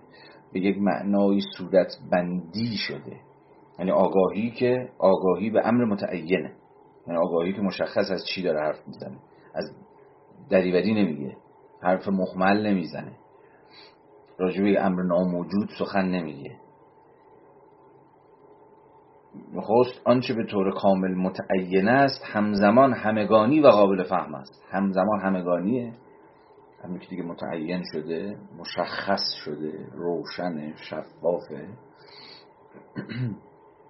به کافی خودشو شکوفا کرده خودشو باز کرده خودشو آشکار کرده.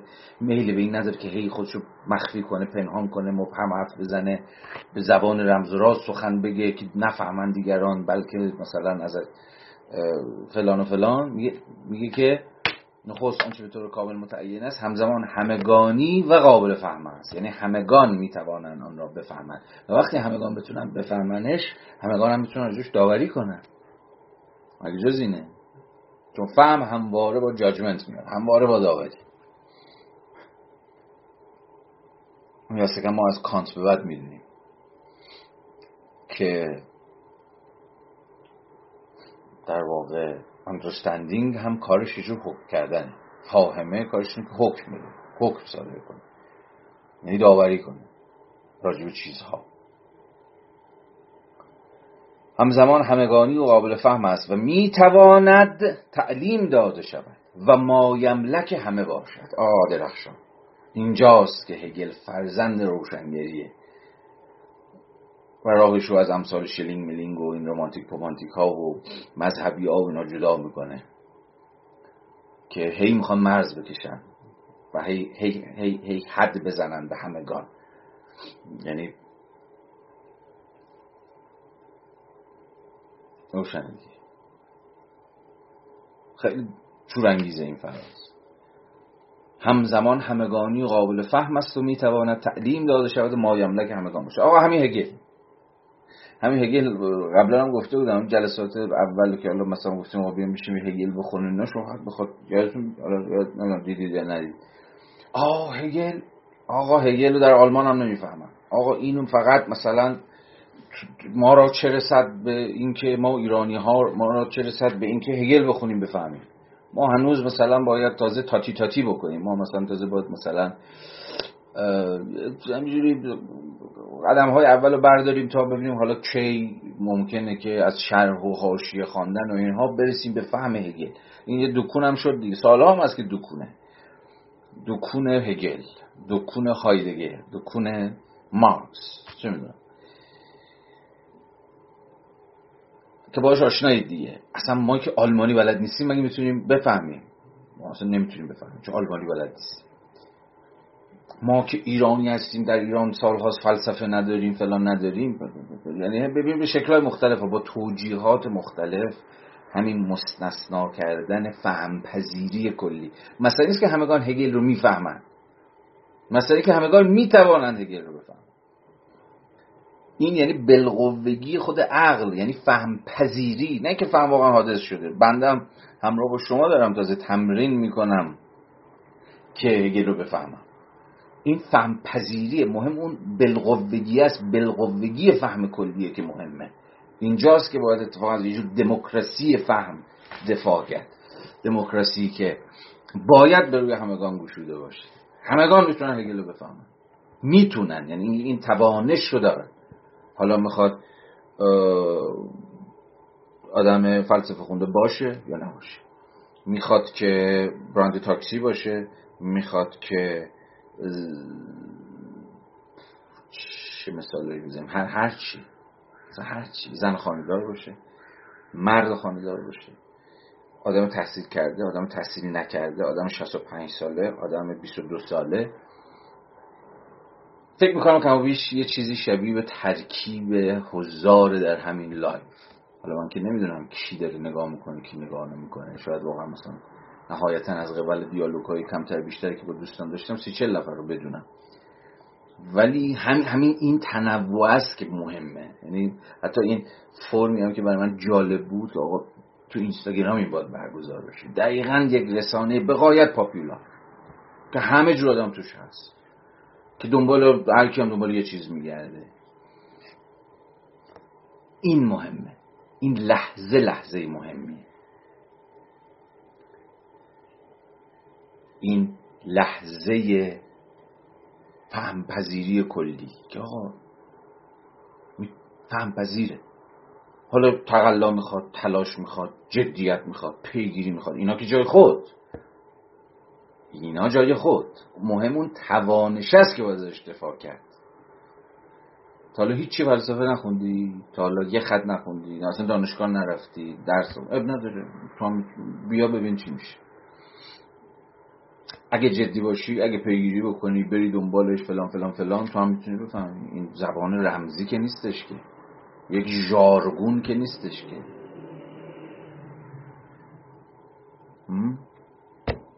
اینجوری. همزمان همگانی و قابل فهم است و می‌تواند تعلیم داده شود و ما که همه باشد. صورت فهم پذیر علم صورت فهم پذیر علم همانا.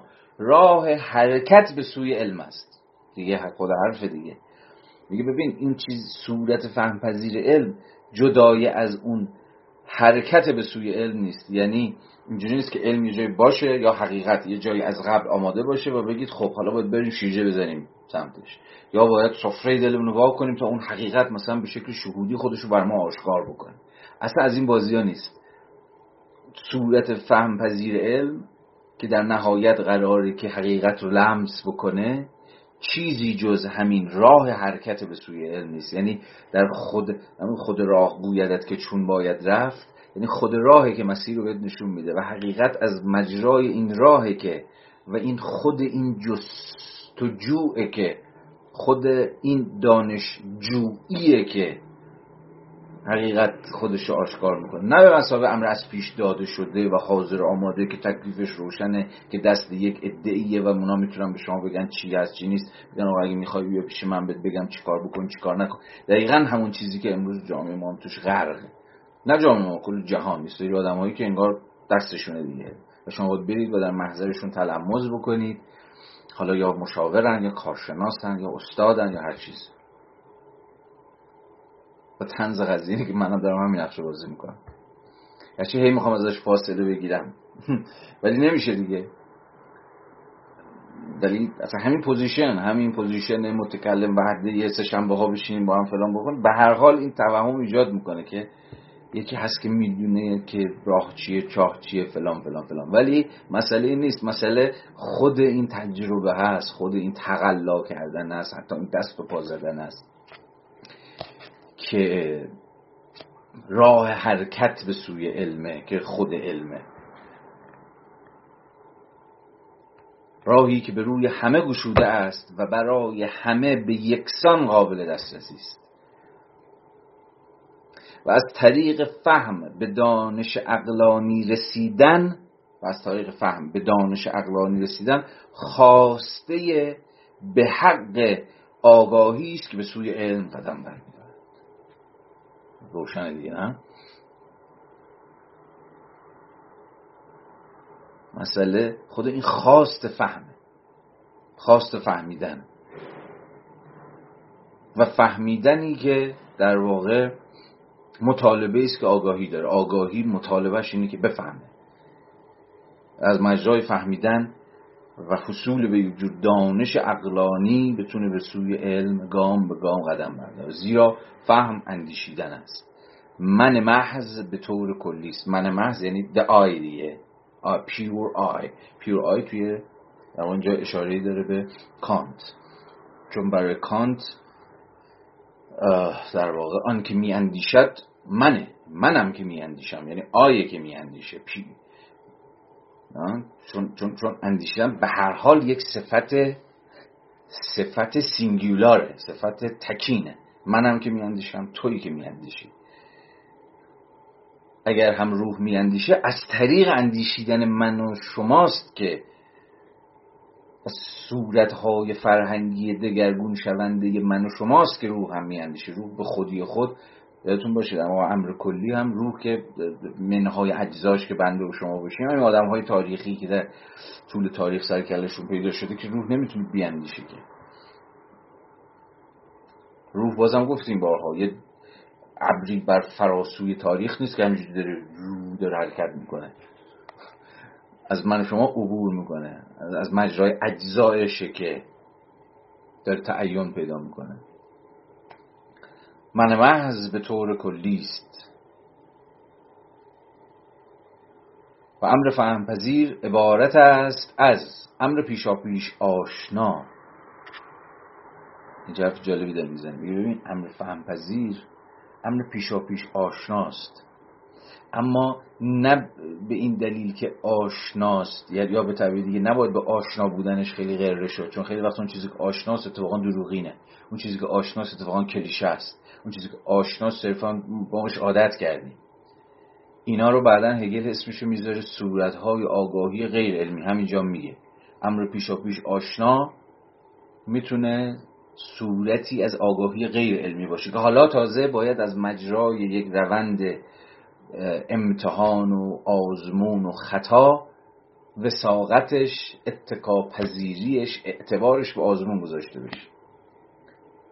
و امر فهمپذیر عبارت است از امر پیشا پیش آشنا و جنبه مشترک علم و آگاهی غیر علمی. میگه امر فهمپذیر آمیزه ای از علم و آگاهی غیر علمی. هر دوتا اینها امر فهمپذیرن. اما نگاه کنید. و امر فهمپذیر عبارت است از امر پیشاپیش آشنا و جنبه مشترک علم و آگاهی غیر علمی که از طریق آن یعنی از طریق خود این فهمپذیری. این آگاهی غیر علمی به طور بیواسطه قادر است به قلم روی علم وارد شود. یعنی اون چیزی که اتفاقی باید بیفته اینی که حتی آگاهی های غیر علمی ما چیزهایی که در طول روزمره می‌دونیم کلیشه هایی که تو ذهنمون جا خوش کردن بخشی از یعنی رسوبات فرهنگ و سنت که با ماست. اما امر آشنا. که بودیم باشم زندگی می‌کنیم. خیلی هم خیالمون راحتی که یا, یا, احساس اطمینان و یقین بهشون داریم. اما اینها برای هگل و در تمام تلاش هگلینه در فرازهای پسین که این آگاهی غیر علمی هم باید وارد قلم رو علم بشه. یعنی چی؟ دیگه به صرف اینکه آشناست و ما باش یکیم و باهاش زندگی کردیم و خوب و خوشیم و بهش اعتماد داریم و آقا همیشه همینجوری بوده همیشه اینجوری تا کردیم با امور همیشه اینجوری باور داشتیم همیشه اینجوری ایمان داشتیم فلان فلان فلان. اینا حالا همش باید بیاد در اون ساحت علم یعنی در اون ساحت آگاهی که دیگه امر پذیرفته امر آشنا امر عادتواره و هیچ یک از اینها رو به خودی خود نمیپذیره. همه اینها باید حالا به محک عقل زده بشن و تا جایی که بتونن در برابر این محک این آزمون این وارسی این موشکافی این نقد به معنی کانتی و در این حال هگلی که مقاومت بکننه که حالا اونها می‌تونن به بخش از علم تبدیل بشن.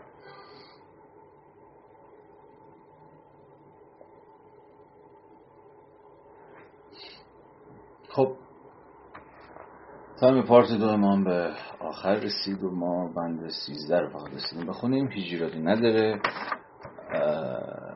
خوشا تو معنینه و فکر کردن. آره. خیلی هفته بعد که آخرین هفته ما در سال 1400 خواهد بود و بعد از اون ما دو هفته میریم برای تعطیلات و استراحت و اینها. از بند 14 شروع می‌کنیم. همینجوری نرم نرم پیش میریم ببینیم تا کجا پیش خواهیم مرسی از اینکه امشب هم همراهی کردید و گوش دادید. بحث شب همگی خیر خسته نباشید. تا هفته آتی. خدا حافظ